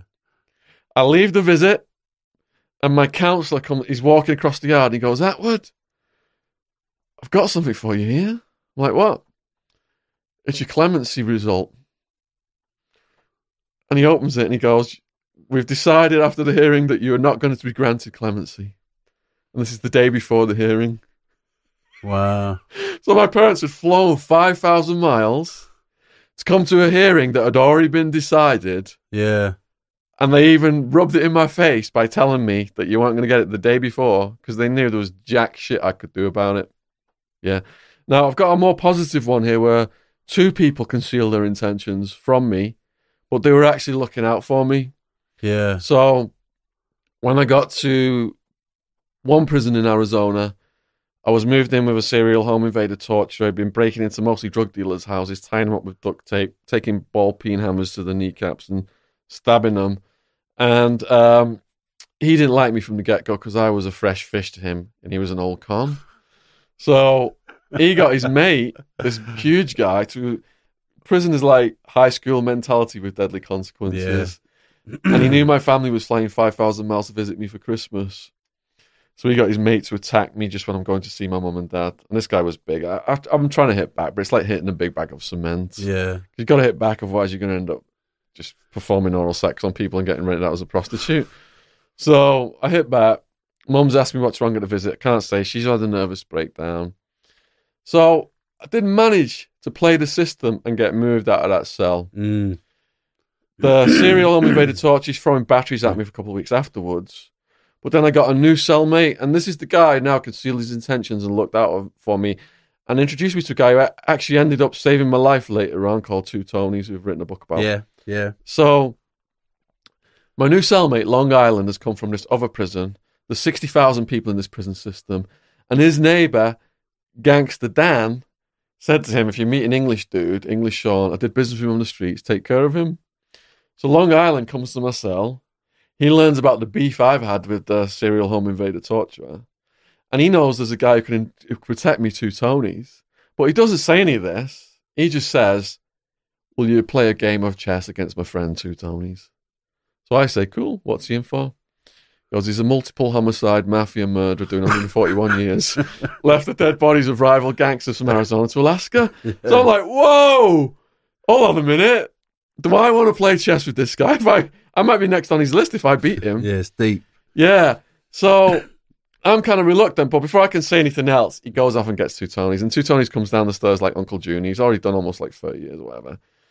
And he sees how nervous I am. And in a fake British accent, he says, Have you ever had bloody tea and crumpets with the Beatles? so anyway, I beat him at chess. And at the end, he says, Shaun, how come you beat me so fast? And I said, Because all the way through the game, you were speaking your mind. You wouldn't show someone your hand in a game of cards, would you? And he slaps his head and goes, "Oh, me and my big mouth." But I don't know. He he was testing me because my cellmate Long Island had told him I was a writer, and he was looking for someone to write his life story. And he then says, "Shaun, to stay alive on the road of life, I've had to become a quick judge of character. Yeah. I like you. I think you're an honest person. Would you be willing to write my life story?" So when people started to come to Two Tony's cell, I'm sneaking in there every day, writing his life story for months on end. He's introducing me to his these people paying respect to him as his official biographer. And I never got attacked again after that. And there was a life threatening situation that he called in a favor and got me out of. So both Long Island and Two Tonys conceal their intentions. And I played right into it because they were way street smarter than me. Mm. But at the end of the day, they had my best interest at heart. Yeah. It's it's interesting listening to you talk about those stories when you because in in all those stories with this law, conceal your intentions, it kind of comes to a head at some point, and it kind of made me think about how how you kind of deal with that when you're the one concealing your intentions. So when you get the trusted job and you infiltrate those tight, tight, rock solid networks with these complex layers and layers and layers of complexity um, people, even though you were actively pursuing that job, you play it down. And I was a last minute decision, mate. I just got lucky. The, the unit manager asked me if I wanted it. I wasn't even going to do it, but just thought, yeah, I'll have a change of scenery. And that's so applicable to the real world. Yeah. If you're jostling for a promotion and you're bragging about it, you're going to get sabotaged. Yeah. Keep it low key and get in there and rise up. Mm. All right, then. Let us go over to. Law number four. Yes. So this is 48 Laws of Power in Prison. Number four. Always say less than necessary. When you are trying to impress people with words, the more you say, the more common you appear and the less in control. Even if you are saying something banal, it will seem original. If you make it vague, open ended, and sphinx like. Powerful people impress and intimidate by saying less. The more you say, the more likely you are to say something foolish. Yeah, it's a it's a great law, and uh, just going over my notes here. The first thing that I wrote down when I revised the law was if you want to learn about somebody and you want to learn a lot about somebody, just listen to them, and they'll chat away and chat away and chat away, and and they will just reveal so much because most people are open books, and I said it on the first podcast um, when you asked me what advice I would give to somebody if they went into prison for the first time, and I said, don't talk to anybody. If somebody engages you and talks to you, then be polite and civil, but don't talk to anybody. Um, if if if you know eye contact, eye contact in prison is very is a it's a thing. You know, um, if someone engages you in eye contact, um, you know, hold their gaze, don't show weakness, because you show that tiny bit of weakness, they're going to prey on you. Um, so, yeah, just listen to people and you will learn so much about them. And then on the reverse side of it, don't, um, you know, if you're in these environments for the first time, just don't, don't be a chatterbox because you're gonna you're gonna bury yourself, Shaun. And there's a there's a quote that I wrote down from this law, and I think it's fantastic. So it says, "Oysters open completely when the moon is full, and when the crab sees one, it throws a piece of stone or seaweed into it, and the oyster cannot close again, so that it serves the crab for meat." Such is the fate of him who opens his mouth too much and thereby puts himself at the mercy of the listener. And what came to my mind straight away when I read that was parole board hearings and talking to probation officers as a long term prisoner. Now, there's thousands and thousands and thousands of parole board hearings in England and Wales every year and in America, who lock up more people per 100,000 people than anywhere on earth, I can't imagine the numbers of parole hearings they deal with over there. But men, men um, who go on these parole hearings bury themselves all the time by talking too much. And you will not know that you're talking too much and burying yourself because the three member risk averse parole board panel who you have to um, you know, bypass to get out. Um, they've got your life in the palm of your hands. they will just be nodding and smiling sweetly at you, and you won't, you just won't know, Shaun, that you're, that you're, that you're burying yourself. So, I mean, a parole board hearing is not a situation where I would uh, promote being open ended or sphinx like or vague, you know, but you would talk about in a parole hearing your hopes, your dreams, and your future. Um, but with what you have to do, you have to say less than necessary. So people, when the parole board asks them a question, they ramble and they go on and on. And because this pa- no panel reads a 2,000 page dossier, they go by instinct. They'll read a few key reports and they'll go by instinct. But people bury themselves because they go on and on and on. So what you have to do, you have to do what the law says, and you have to give short, specific answers that answer the question and have an impact. So you would say to me, "Why do you want to go to a rehab?" Which I'm looking at as straight release rather than two years in a semi-open prison. Um, and I would say, because all of my crimes are drug related and I'm a drug addict, and the residential rehab mom has the expertise and the professional staff to help me with my addiction, and the DCAT establishment doesn't. Short, specific, has an impact, answers the question. And that is not to say that there is not a time and a place, Shaun, for a two or three minute speech. But if, if, if, if, if, if I was doing that, I'd be talking about hope and dreams and my future. Do you know what I mean?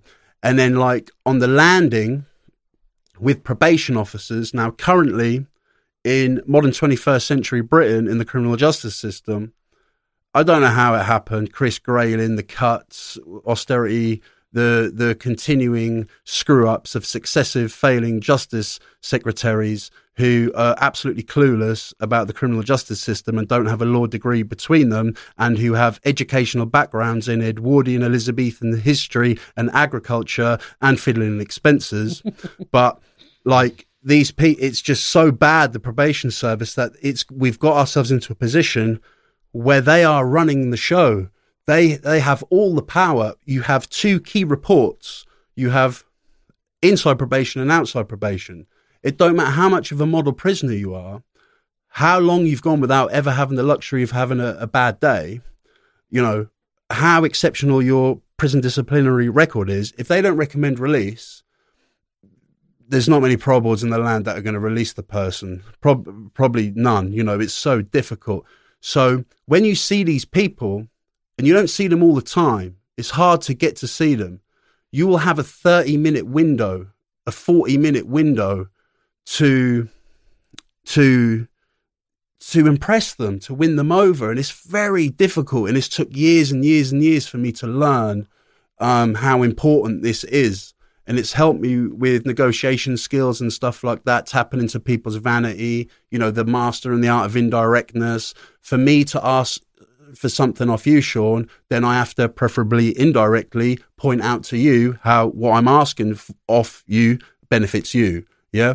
So when I go in with these probation officers, when other people, when people go in there, they bury themselves because they, they say too much and they're rambling and going on and on and on. Now, within your dialogue, when you're rambling, when you start showing denial, minimizing your index offense that you went to prison for, not taking responsibility, blaming others, do that in a parole here and it's game over. You're not going home. There's no way you're not going home.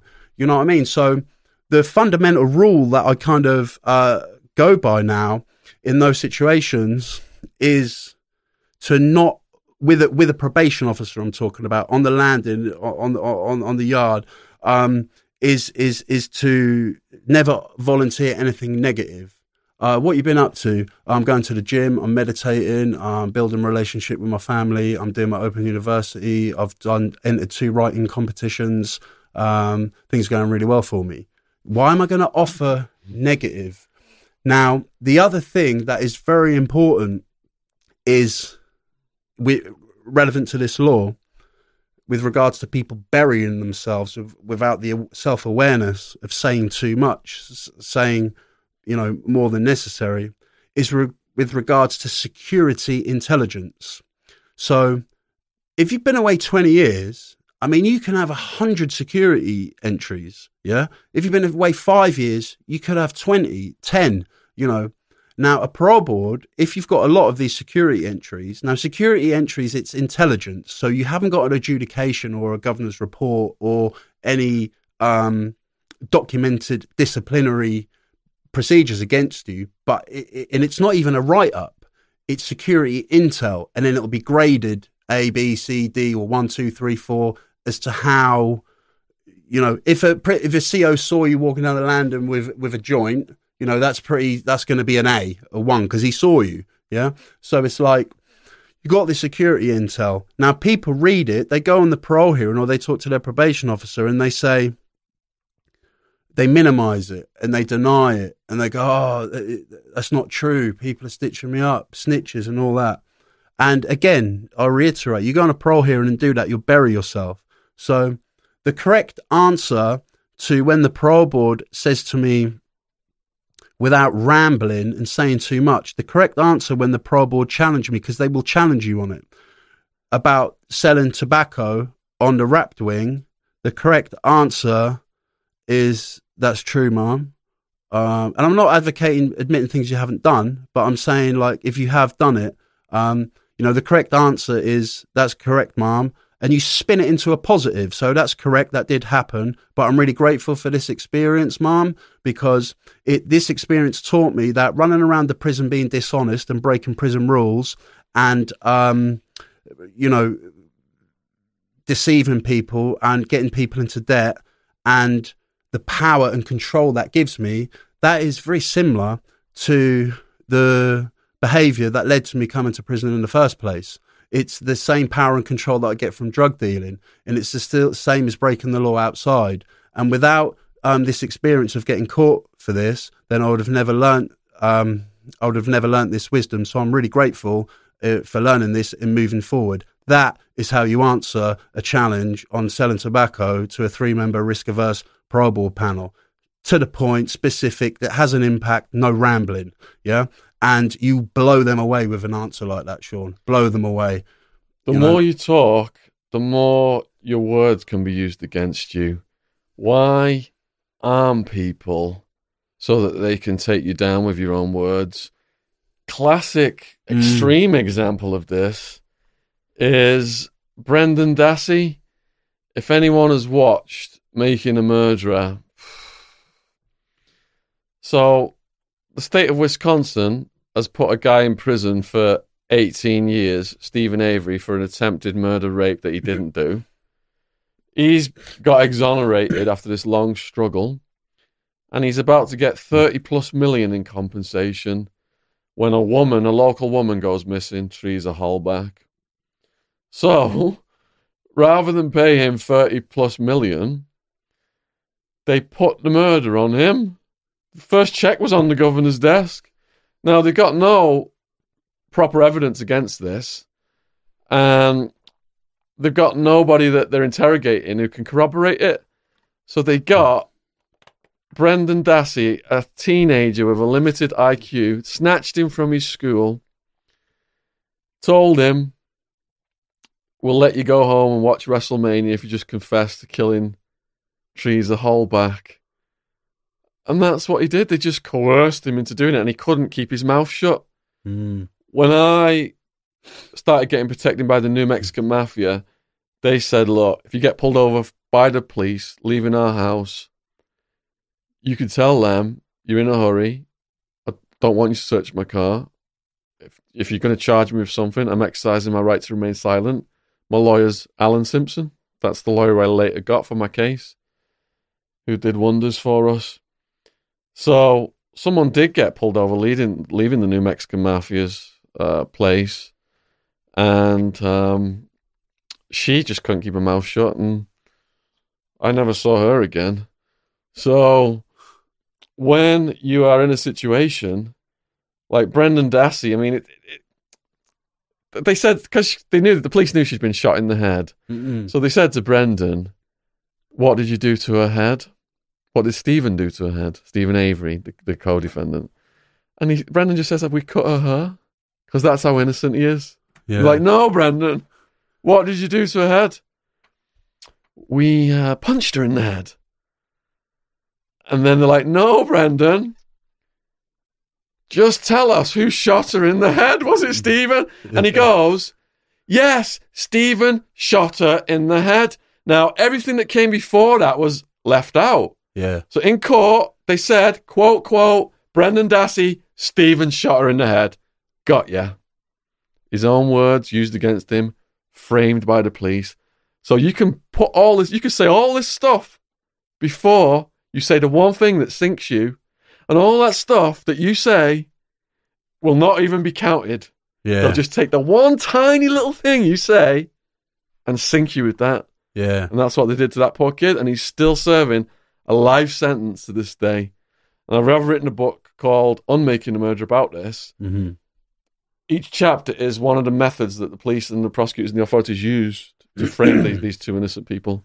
Yeah, I've got I've got it on my Kindle. Um, when you done the when you did the giveaway at Chris, Christmas time, Yep. and I downloaded them all uh, then, and I put a few put a few onto uh, my mum's tablet as well. But yeah, it's another. Just listening to you there, you know, it just reinforces the critical need to have presence of mind, mastering emotional control, mastering self discipline, and controlling your tongue. You know, very, very, very, a lot easier said than done, Shaun. You know, easier said than done. But, um, you know, genius is perseverance. You know, practice, repetition. You know, just you, you know, you, you work work on these things, and you you make a, a, a you know an effort. You make a, a you know a daily effort. Set yourself little goals and targets. You know, I'm going to keep my mouth shut today. Do you know what I mean? Just, just keep your mouth shut.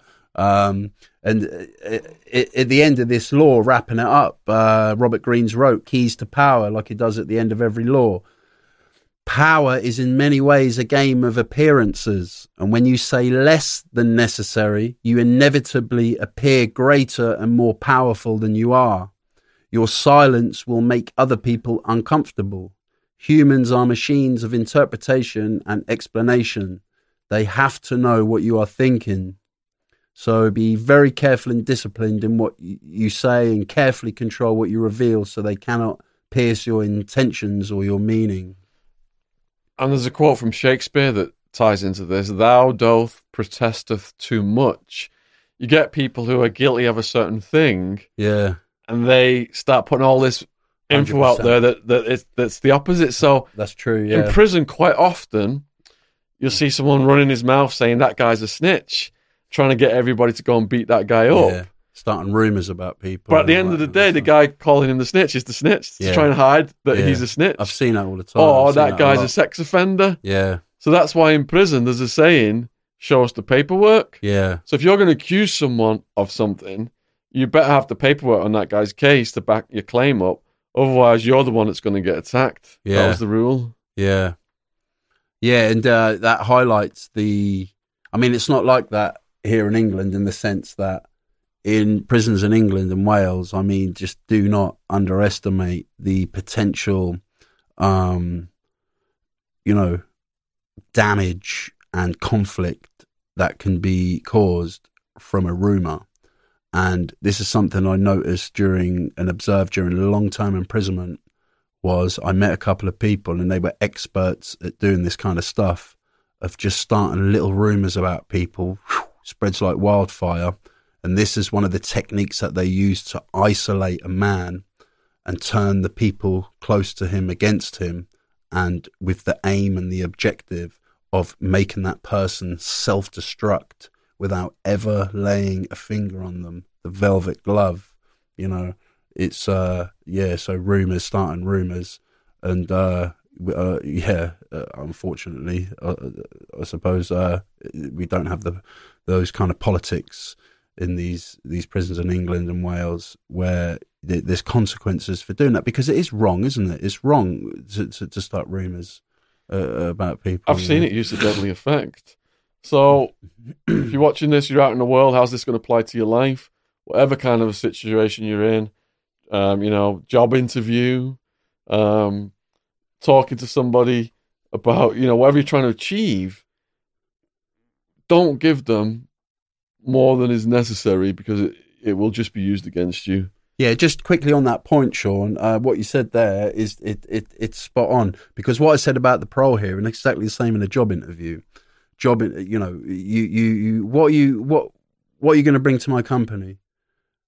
I'm going to add value to your company, sir, with my experience in the retail sector. Very simple. Do you know what I mean? That is more powerful than me rambling for five minutes. you know, with the, the multiple opportunities within that five minute ramble of dialogue to bury myself because I need to say one thing where that person can just be like, no, this is not the guy. You know, I'm going to add value to your business. I'm going to boost revenue, and I'm confident I can do that. Check my TripAdvisor reviews. If you were applying for a job with Escobar and you rambled, he would just straight whack you. He says, "This guy's hiding something." Yeah, he definitely probably whacked me because I'm a chatterbox. so. yeah. All right. 48 laws of power in prison. Law 5. So much depends on reputation. Guard it with your life. Reputation is the cornerstone of power. Through reputation alone, you can intimidate and win. Once it slips away, however, you are vulnerable and will be attacked on all sides. Make your reputation unassailable. Always be alert to potential attacks and thwart them before they happen. Meanwhile, learn to destroy your enemies by opening holes in their own reputations. then stand aside and Excuse let me. public opinion hang them. Yeah, so it just kind of flows uh, to what we were just talking about because I've written some notes here uh, talking about people who would start rumors about people um, saying that they're a snitch or a grass to deflect from the fact that they were doing it. Um, in Winchester prison, there was a guy called Peanut. His name came in the newspaper for being involved in a local paedophile ring i- i- in, in a town near to the prison. So they went in on him, three people, and they attacked him, and they were his own people from the same area. So they booked him, got him off the wing, and uh, I remember seeing him because he was in the CM's office first, and he was all bruised, and um, it it was someone else with the same name.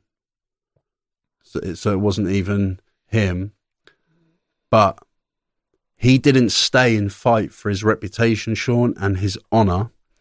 He went into protection onto the numbers wing, D wing, um, with all the chomos, sex offenders, rapists, um, debtors, people in debt who'd, who'd gone off the wing. And I mean, he wasn't, you know, I'm not, I'm not saying that he wasn't doing bad stuff. I mean, he's actually back in now again for quite a bad crime, some kind of robbery on an elderly person, but he wasn't a paedophile. And, um, but he didn't, he didn't save his reputation and try and stay on the wing. And the point is, is that once that reputation's gone, it's more often than not impossible to get it back. That's why the book is training you to understand that you have to guard your reputation with your life.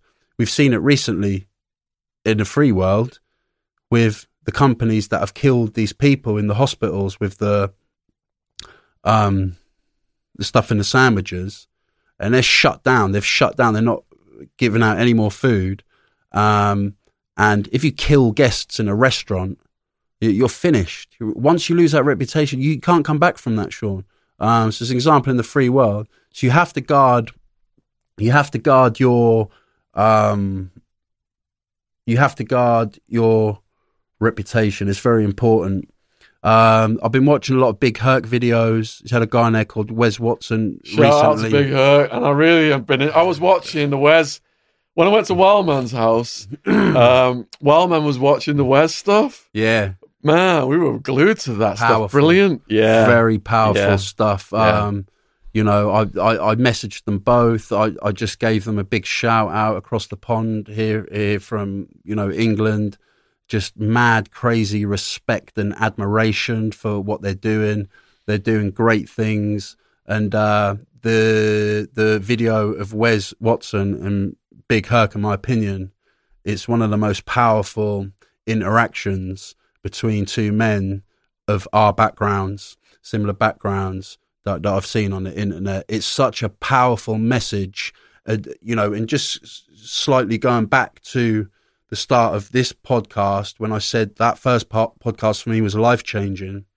I would even go as far to say, Shaun, more life changing than any accredited offender behavior program deficits in cognitive thinking ETS six week course, you know, because it's given me a new lease of life and purpose. And Wes Watson talks about that the rigorous pursuit of purpose over pleasure.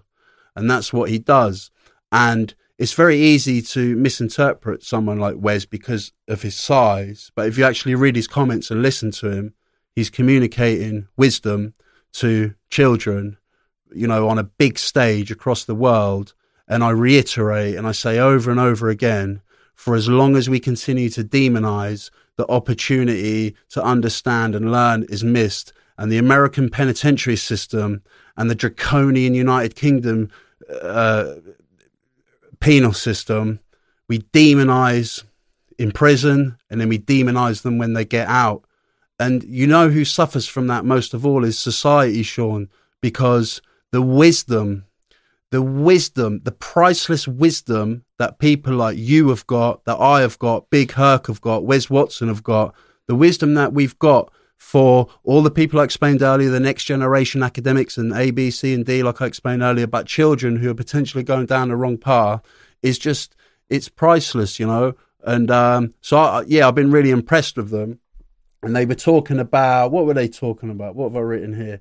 Yeah, like Wes talks a lot about how there's a guy kicking it on the yard, you know, he's with his people, whatever racial group that is. I mean, I'm constantly and consistently on a daily basis, you know, and I remain so right now until this moment, Shaun, like just completely blown away at this racial segregation thing in America. You know, if I sit, you know, I can't sit with a black man or I will get smashed, you know, on a level three, level four yard. I, I just, it blows my mind. It really does in the 21st century. Yet when Nelson Mandela says prison is a microcosm of society, that is something that I feel strongly in agreement with.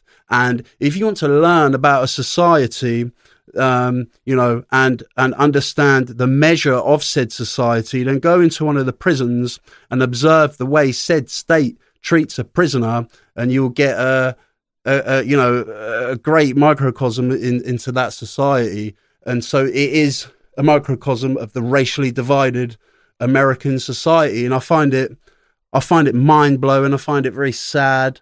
Um, but they Wes Watson would talk about um, you got a guy in the yard, he's kicking it with his homies. They're on the bars, you know, they're with each other all the time. And this could go on for years, like seven years, six years. Then one person turns up on the yard and says, I've got paper on him. And so in that instant, because the person he's got paper on, excuse me, knows that he knows. Yeah. So the reputation is gone immediately.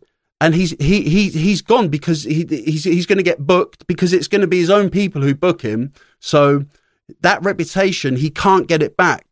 He can't he, he just it's impossible to to to get it back. So they go if they're lucky enough to get out of there without getting smashed, they'll do it. I don't know if it happens at two in the morning in the American prisons that you hear them opening doors and they, they sneak off. They put a kite in on themselves. They put a kite in on themselves to get off the unit. But um, yeah, once that reputation is gone, it's very difficult to get back. And there's one thing that Robert Greene, it's not even Robert Greene, it's uh, Friedrich Nietzsche. Nietzsche, yeah. I mean, some say greatest philosopher of all time. My favourite. Uh, it is easier to cope with a bad conscience, Shaun, than with a bad reputation. And when I read that earlier, I was like, it was difficult for me to kind of get my head around at first because, in a sense, that I don't like a bad conscience. I hate it. I like my conscience to be clean. Yeah.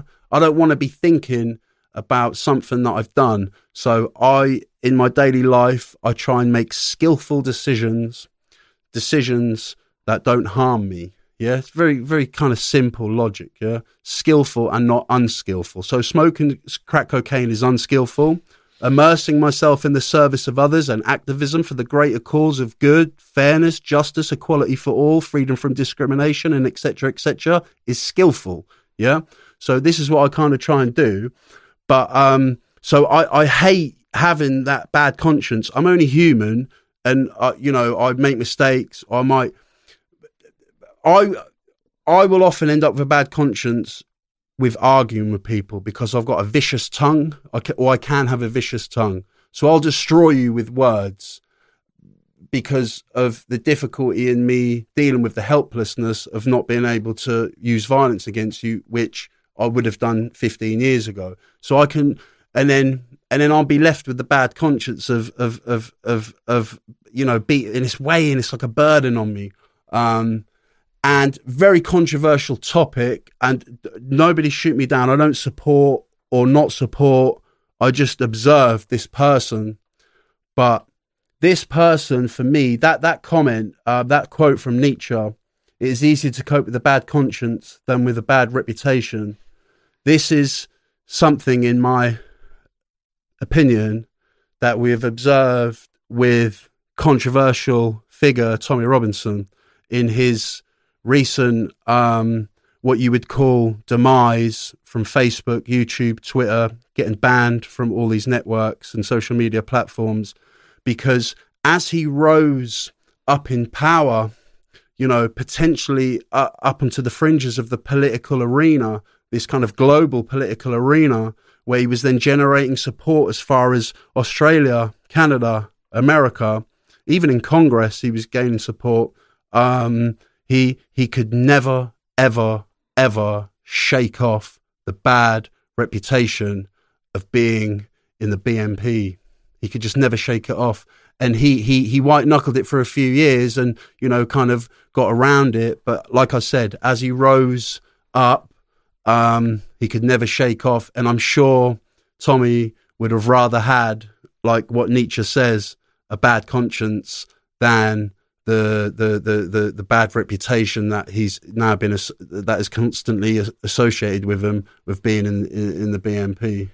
Well put, and I think reputation, even with the YouTube channels. So you just cited Big Herc, you know. Shout out to all those guys. Josh, 23 and 1 Lockdown, mm. Joe, After Prison Show, Big Herc. Yeah, I love Joe, yeah. And, and, and my mission is the same as their mission, which is to help other guys who've been to prison share their stories, mm. get the feedback coming in and the comments and the support, seeing how, how that can help their lives. You've give your testimony today, which I thank you for, brother, because that helps my reputation with what I'm doing. Because there's always people out there trying to sink your reputation. And I had a situation with my first podcast guest, Jamie Morgan Kane. He uh, his podcast now is at like a million views, and his clip "What if a shot caller puts a green light on you in Folsom Prisons" coming over four coming million. For, yeah, coming, yeah. coming up for five million. Yeah. Every day I wake up, it's the most watched thing still. Incredible. So, yeah. um, I was accused of being in a criminal conspiracy with Jamie Morgan Kane to defraud the public out of five hundred pounds, which is like seven or eight hundred dollars. And I got hellfire from all over the world. I was, I was, telling Ben about it on the way here. It's blown away. I was I was doxxed. I was dogpiled. Cyber attack. Big cyber league. attacked. Yeah, all my platforms. Mm. It was it, it cost me thousands in legal fees and security increased fees and website losses and website re- restorations and hours and hours talk, calling banks and changing passwords and double, you know, double access, whatever it's called, security access. And yeah. um, this went on. I was getting the podcast off the ground, and this like set me back, man. Yeah. Really set me back. All these people just saying I was a scumbag criminal, trying to just defraud the public, having this guy on my podcast who's a complete phone. He's made up all his stories, all made up. Yeah. He's never been in the military. He's not even from England. Was wasn't born in the Isle of Man. Every single thing that he said, they said it was just complete and utter lies.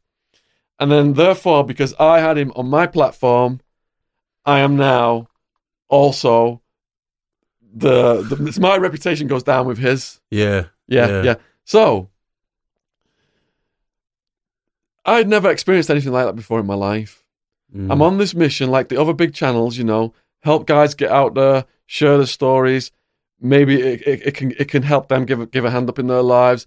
My other mission is drugs education for school kids. Mm. All these hackers took down all my resources for the schools, all this drugs education stuff. My website for Brendan Dassey and Steven Avery, how to help those guys in prison. That's that's dust. That's gone. I couldn't even afford to get that all that stuff back up. Mm. So um, it was like this huge challenge in my life. Here's my reputation now on the line because all these people all over the world are saying I'm just this crook trying to capitalize on a fake story, like as if that is why I'm on YouTube. Is that is my purpose in life? But because I hadn't experienced it before, it, it, it, it, I let it in. I let it in. I let it affect me emotionally. And my family were, you know, seeing these death threats coming in. People are going to show up at my talks and, and kill me. And my mum's getting upset and all this kind of thing. It's ricocheting through the family. And um, so I promised everybody that I would see that there was an investigation into Jamie Morgan Kane's story. Yeah.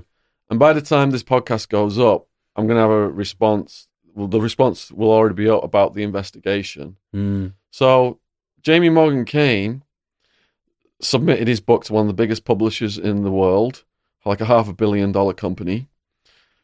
If you are publishing a book, they look at every single thing that you write, and you got to have paperwork to back it up, and they Yeah. authenticate it. And um, Excuse me. he submitted 600 pages of documents, Jamie Morgan Kane. He didn't just creep off into the shadows and say, Yeah, I'm a phony. He submitted 600 pages of documents. And in four days' time, his book is going to be published by that company because they have authenticated all these documents and what he said. Straight up, yeah.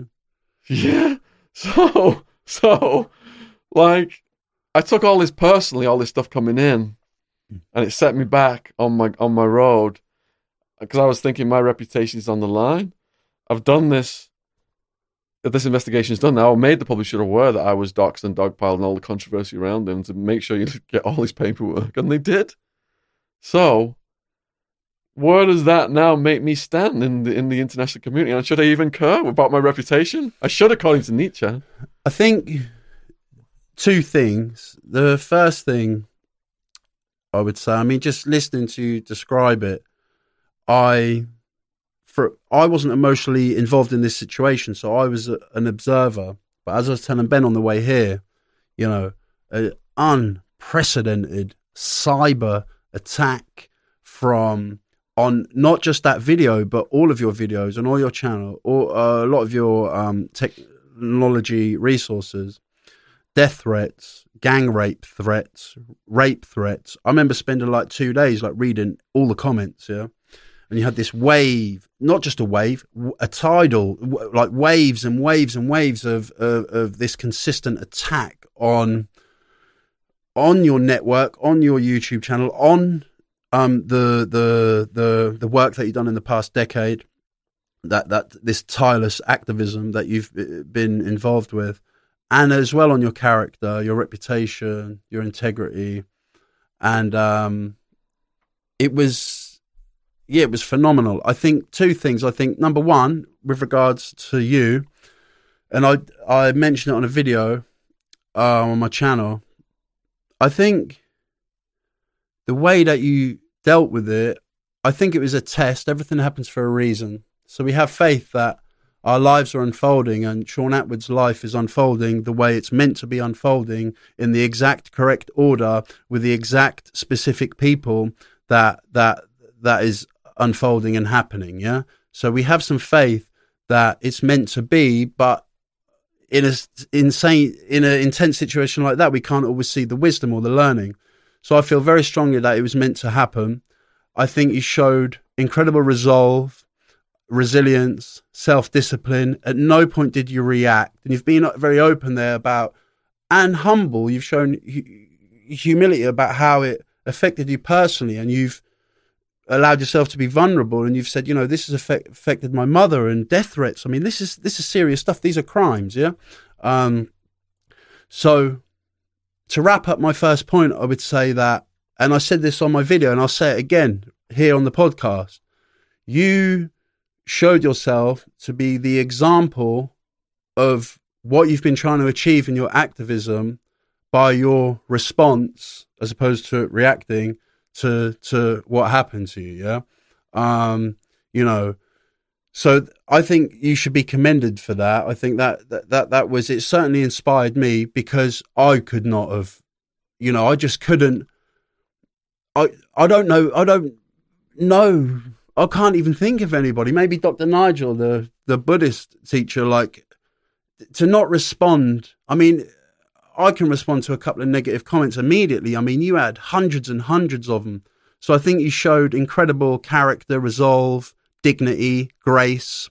And, you know, that's the trick, isn't it, Shaun? That's the trick. If we if we if we can show if we can show grace and dignity in the face of unjust persecution, then in my in my opinion, not something I read in a book or it's my lived experience, I, I believe that that we will shine and I believe that you have shined.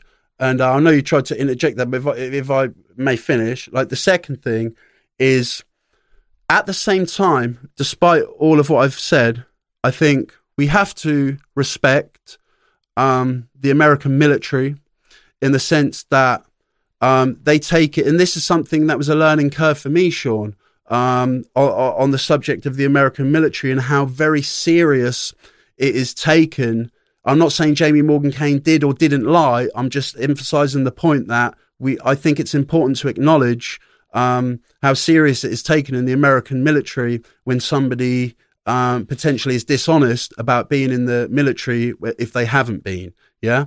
Um, I think that's important to acknowledge that. Um, it, in America, when soldiers walk in a restaurant, people stand up and salute them. And I think that's incredible. And I think that we should do that here. Yeah. Um, when I was in hospitality and I used to get soldiers come in, I used to treat them like gods because they are just incredible human beings. So I think we should send love um, to the American military and and you know just from across the pond here in England. Well, I appreciate that people criticised and drew my attention and made me make extra sure about certain things and and make sure there was an investigation. So I thank those people for instigating the investigation. I've spoke to Don Shipley by email. Don't have a problem with Don Shipley at all. He's got an impeccable record. Yeah. And I really um, you know, think what he's doing is brilliant with yeah. with with, you know, outing these phony people who are capitalizing on stolen valor. So and he's got the farm and the charity or something. Yeah, he yeah, he does. He does well. all kinds of work for veterans, and you know, most of my f- prison friends were veterans. I've raised money for T Bone, who was a Marine. Yeah, um, I've been watching a few of his videos. Brilliant, lately, brilliant fellow. So, so you got Don saying one thing; he's never been wrong, and now you've got the publisher saying another thing, which is opposed to some of what Don said. So people who said things like Jamie Morgan Kane wasn't born in the UK, two governments processed that to deport him back to here. there's just no way two governments are not gonna, you know. so there was a lot of outlandish claims made outside of what Don Shipley said. So a lot of those outlandish cl- claims have been crushed by the authentication of Jamie's story by the publisher. Now, some people are going to say, because this investigation has produced these results that go against what Don Shipley says, I'm therefore going against Don Shipley, which I'm not. I actually think what would be interesting would be something like a um, a documentary mm. Titled like "Who is Jamie Morgan Kane?" where Don Shipley's interviewed, Yeah, we could do that, man. Jamie's interviewed, yeah. the publisher is interviewed, Mm. and everybody gives their perspective, and it's and it's researched even more. Perhaps you know maybe the publisher's made some errors in, in some areas, maybe Don Shipley's made some errors in, in some areas, Mm. and maybe more information will, will come to light. So presently, some people are going to be mad now. They're going to blame me because of this entity that I have nothing to do with, who's authenticated the story. And they're going to try and crush my reputation again. And they're going to probably try and turn my YouTube channel into a battlefield over Jamie Morgan Kane this, Jamie Morgan Kane that. So I'm just hoping that people will see I've got integrity. I've tried to do as much as I can from my side of the pond. I didn't know what the results of this investigation were going to be by a legal department that's got millions and millions of dollars. Yeah. I don't have millions and millions of dollars to investigate Jamie's claims. I had no idea that they were going to, you know, authenticate all these documents. And um, that's what's happened. But now they're going to, I imagine they're going to try and shoot the messenger, some of the more hardcore people who are against him. Mm. So hopefully people will see I've done everything I possibly can. I'm absolutely against stolen valor. I support veterans Yeah. and most of my friends in prison. It, it's sad a few of them have died. Two Tonys was a veteran. Frankie was a veteran. Frankie died at the end of last year. I was speaking to him in the hospital when he's on his deathbed. Two Tonys died in 2010. He, he basically saved my life in prison. He was in the Navy. And um, I've got, you know, th- these are some of the, the people I've been closest to in my life have been veterans. So it's really sad when I get attacked saying I'm putting a phony story out and trying to just make $800 off it. And just, like that's going to make any difference in our lives. Yeah. Yeah. yeah. That's not nice to experience that persecution, but a lot of it ties into everything we spoke about on the podcast, Shaun. You know, presence of mind, you know, keep your emotions um, on top of your emotions, respond as you have been doing through the entire of this situation and not react. And, um, you know, everything happens for a reason. Just have some faith that, that things are gonna, things are gonna work out. And, and, and, uh, you know, one thing I didn't mention, but I think is important, is d- w- during that those waves and waves and waves of cyber attacks. excuse me. The um, your fan base did rise up, and every you know your fan base did rise up. The grassroots, you know, long term, you know, Shaun Attwood, um, fan base rose up, and they, you know, wrote tons of positive comments. So that was nice. That was nice to see as well. And I think those people, and yeah, there was a few, you know, who'd been around for a long time, you know, questioning stuff. But the all those comments that I read that were positive, I think uh, saw your integrity, saw that you didn't try and um, uh, have a conspiracy for five hundred pounds, and that, um, and that, you know, you just took a man on good faith. You had no reason to to dispute anything he said.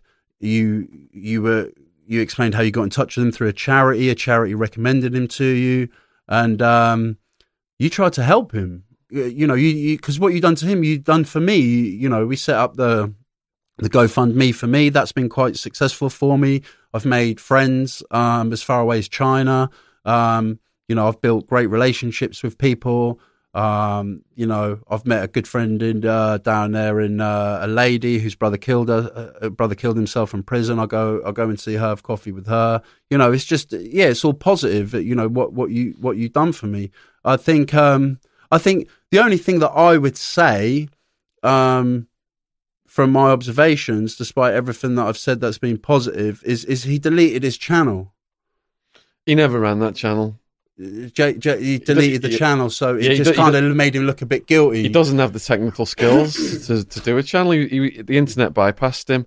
That was a setup by um, people who support him out of London, Yeah, and their family um, got upset with all of the incoming waves of I can comments. imagine. Yeah, yeah, yeah. and I just, you know, I, that's you know understandable, uh, and uh, you know, I just reiterate what I said before, Shaun, which is to just, you know, just send, you know, tons and abundance of love over to America.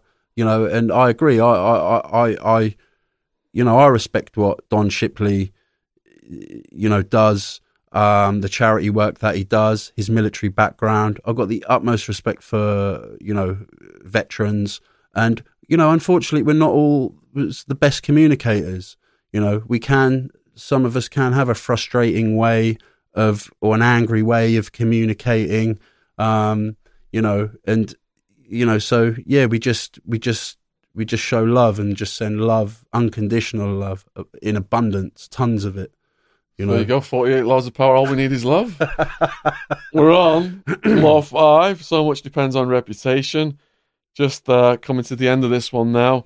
So, when the serial home invader torture had his mate attack me when I was going to see my mum and dad, when they'd flown 5,000 miles to visit me for Christmas, which I mentioned in one of the earlier laws in this podcast, all the prisoners stopped to see my reaction because if I don't hit back, I'm a punk.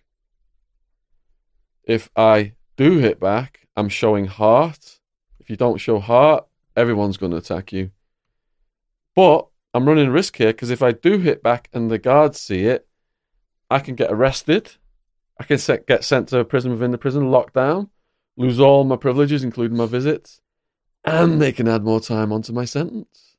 But in prison, if you become a punk, if your reputation gets that low, you're spending the rest of your time inside, cleaning people's toilets, performing sexual services, and getting getting rented out as a prison prostitute. not nice. So I risked more time getting added to my sentence to preserve my reputation in that situation. yeah, And if if you know the gang tells you as soon as you go in, if someone calls you a punk, a bitch, or hits you, fight on the spot. Yeah, fight on the spot. show heart. Otherwise, everyone's going to attack you.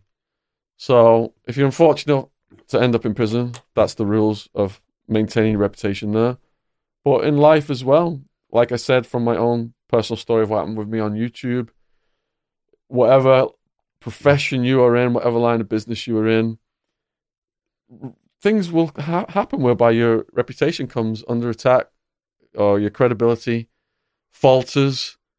Um, you can walk away from it, but it could make the situation far worse. So, with Jamie Morgan Kane, I've only just recently brought Wildman up to speed on that whole situation. Yeah, I didn't want him, him thinking about it because he would have got mad yeah, and he might have started firing off some things that could have made things worse. So I told Wildman, look, here's what's happened. I ran it all down. And here's what's happened now. This publisher, 600 pages of documents, they're going to publish his book. They said that these papers aren't f- f- uh, fakes. They were saying that he'd faked his documents. Publishers would find out if they'd faked the documents. They're not fakes. So I said to Wildman, I'm going to put a video up saying, here's what's happened. But I fear that might open a door now for another wave of people coming in to attack me. But I feel I need to do it because I promised I would do it. And if I did, if I don't follow Yeah. through, where's my reputation going to go? And he said it would probably be best not to do it. Yeah. He said if you don't do it, then you're not going to get this second wave of attacks. But I feel that my reputation is more important to risk getting those attacks than to not follow through and, and, and, and announce that.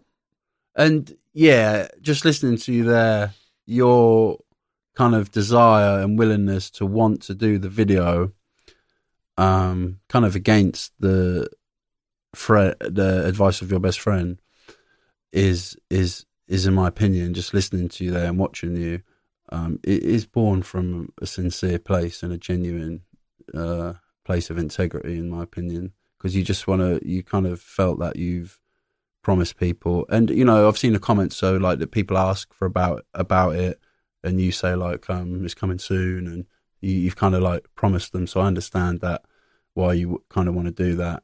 Um, I do see the benefit in what Wildman is saying in the sense that kind of seems to have calmed down a bit, uh, or a lot. It, is, it has calmed down a lot. Um, people don't really talk about it anymore. Things change. Um, let it go. Move on. Um, so I can, I can, I can kind of, and then the danger of you know a secondary wave of attacks. But I think it's, I think it's, I think it's, um, uh, yeah, I think it's if you feel that you want to do the video, then yeah, do the video. Just Going out this week. yeah, presence of mind, presence of mind. Um, have faith, presence of mind. Everything happens for a reason, and whatever happens, I'm sure you know whether it it goes as well as you ex- hope for or goes uh, not as well as you expected. I'm sure there's learning uh, uh, and character growth to be um, earned from it in some way, shape, or form, even though you might not potentially see it at the time. And lots of firewall growth. Yeah, yeah, and um, you know, everything happens for a reason, Shaun. It, you just never know where it's going to lead. It might take you. I said this to you from day one when I spoke to you from on the phone on Bournemouth Beach months ago when it was all kicking off and it was just insane every day, like on, on YouTube, just absolutely mental. Um, you know, I said that everything happens for a reason. You know, this this is it's just meant to be. It's meant to happen. Um, you know, it, it, and it's, it's it's difficult to kind of practice that that that kind of belief in that kind of um, order of unfolding events when when you're on the receiver. It's all right for me to say it, but when you're on the receive, receiving end of it all, that kind of hardcore um, stuff that was happening and the the viciousness and the, the threats of violence, but um, the righteous man will always shine like the noonday sun, brother. That is not something I read in any book. That is my life experience, my lived experience. So just keep keep keep going, and I'm sure that you you will shine. Appreciate that, man, from the heart. Yeah, yeah, yeah. No, and I mean it sincerely and genuinely. Yeah. So we're at the end of this podcast now. Yeah, we've done all five laws. There's 48. So we got plenty more podcasts to go here, brother. yeah, absolutely. Yeah. Now, I'm sure you might have read most of the comments on your clip that's at quarter million. Yeah. yeah. Is there anything you would like to say in response to the comments on your video, which is um, UK prison horror stories, and the link is in the description box below this video. If you've not seen Pepsi's first podcast on this channel, just go down there and click over. Is there anything you'd like to say to the people who've made the comments? Not much, really, to be honest, Shaun. Just because I did uh, a trio of videos um, after that, which was responding to the comments. The only, you know, so all the information's in there, really. The only thing that I would say, and then I'll just talk quickly, kind of briefly about what that's led to, is the. Um, so when I did the trio of videos uh, from the comments, in the podcast, I kind of did like somewhat of a thematic analysis and kind of extracted the main kind of themes that were in, within the comments. Um, and I spent a lot of time going through them. And, you know, thank you for all the comments to everybody. I appreciate all the comments, positive and negative. Um, appreciate the time people took to, to, to write those comments and invest in me in the time in w- watching our podcast together. So thanks, thank you to everybody. Um, but um, the main thing that I would mention here is the utter shock, disbelief, horror, and anger from people, not just in the United Kingdom, but all over the world, at the realization that prison officers were betting on the suicides of children in youth custody in England um, just absolute shock, horror, and disbelief. Um, I'm inundated as a result of this with a lot of messages. Um, I'll, I'll, get a lot of messages. I got a, a, message from a guy a couple of days ago called Carl, who's in Heathrow. Shout out to Carl. We're going to meet up soon, have coffee. He was in Feltham, what, 25, 30 years ago. Um, I think men don't talk about this stuff, but I, I, I get lots of messages from PTSD sufferers, sex abuse sufferers, mental health sufferers, um, you know, who who might not have been in prison, but they can relate to um, some of the stuff that I was talking about, and it's very powerful. And I'm embracing these connections with other people. But with regards to my activism, it's really fired me up, Shaun, to tackle and confront and address this issue of the embedded decades long centuries in America, decades and decades and decades, embedded cultural problem in youth custody environments of abuse against children and the embedded disease of institutional racism, which was very much rife, active, and thriving in the racist murder of Zahid Mubarek in Feltham, um, who was murdered as a result of games of Colosseum that prison officers were having fun with for sadistic kicks and betting on the outcome of putting a known racist in a in a cell, a child um, with an Indian or an Asian black person um, or you know ethnicity. Um, and what they were also doing, Shaun, they were putting a known sex offender in a double cell with a child who'd been a victim of sexual abuse and betting on the outcome. And again, I reiterate, utter shock, horror. Um, and I'll be totally honest with you. And, uh, uh, you know, I must say, I'm not here to demonize prison officers. What I will say, you know, I'm in touch with many prison officers. Um, I've got a lot of faith and hope because we have to have hope. Hope is very important, you know, that the next generation of prison officers can, can make a difference, and they are making a difference. I support the Prison Officers Association. I, I support the chair. Um, but what I will say is that time and time again, when we hear these stories of abuse, Shaun, whether it's in the mental health sector, um, you know, like we're seeing recently with all these videos coming out in the private mental health sector of, of this horrendous abuse against vulnerable people, social services, prisons, institutions, you know, um, we hear the narrative that there's good and bad in every profession. Well, that may or may not be the case, but in my opinion, um, any institution which has a responsibility um, of safeguarding and care over vulnerable adults and children, there is no place for abuse against those people. And anybody who who chooses to ignore that should, in my opinion, feel the full force of the law. And modern thinking academics and modern thinking up and coming future political legislators need to grab a hold of what I'm saying here and start to implement this stuff because without accountability, we we can never have justice. And when I'm studying Kalief Browder, the Central Park Five, I mean, oh, these cases man. are just blowing my mind. It's the 21st century. These cases are blowing my mind. Anybody who watches Kalief Browder four part series on Netflix, four hours, and doesn't have tears in their eyes. I mean, you've got a screw loose. There's something wrong with you. Many people I spoke to can't even watch it. They can't. They turn it off after an hour and a half. Big Herc said to me last night on Instagram, it made me sick inside. Um, reading about because I think he read about it before he saw it on Netflix. Reading about the Kalief Browder, and I was watching some footage yesterday of Kalief Browder. And do you know what? Kalief Browder, I was watching Jay Z talk about Kalief Browder, how he's a prophet and prophets come in many different ways. You know, Martin Luther King um, and Kalief Browder's love will and legacy will will live on. Um, and I think they shut Rikers Island, right? They shut it. Is it in the process of being shut? I'm not uh, sure if it's shut. And and President Obama, um, as a result of Kalief Browder's legacy, um, banned um, isolation for children. Yeah, and that inspired me. So Kalief Browder, um, his legacy, um, and the Central Park Five. But Kalief Browder, I've just got, I don't know, I've just got like a, I can't find the words, Shaun, like a inspiration, overwhelming sadness, shock.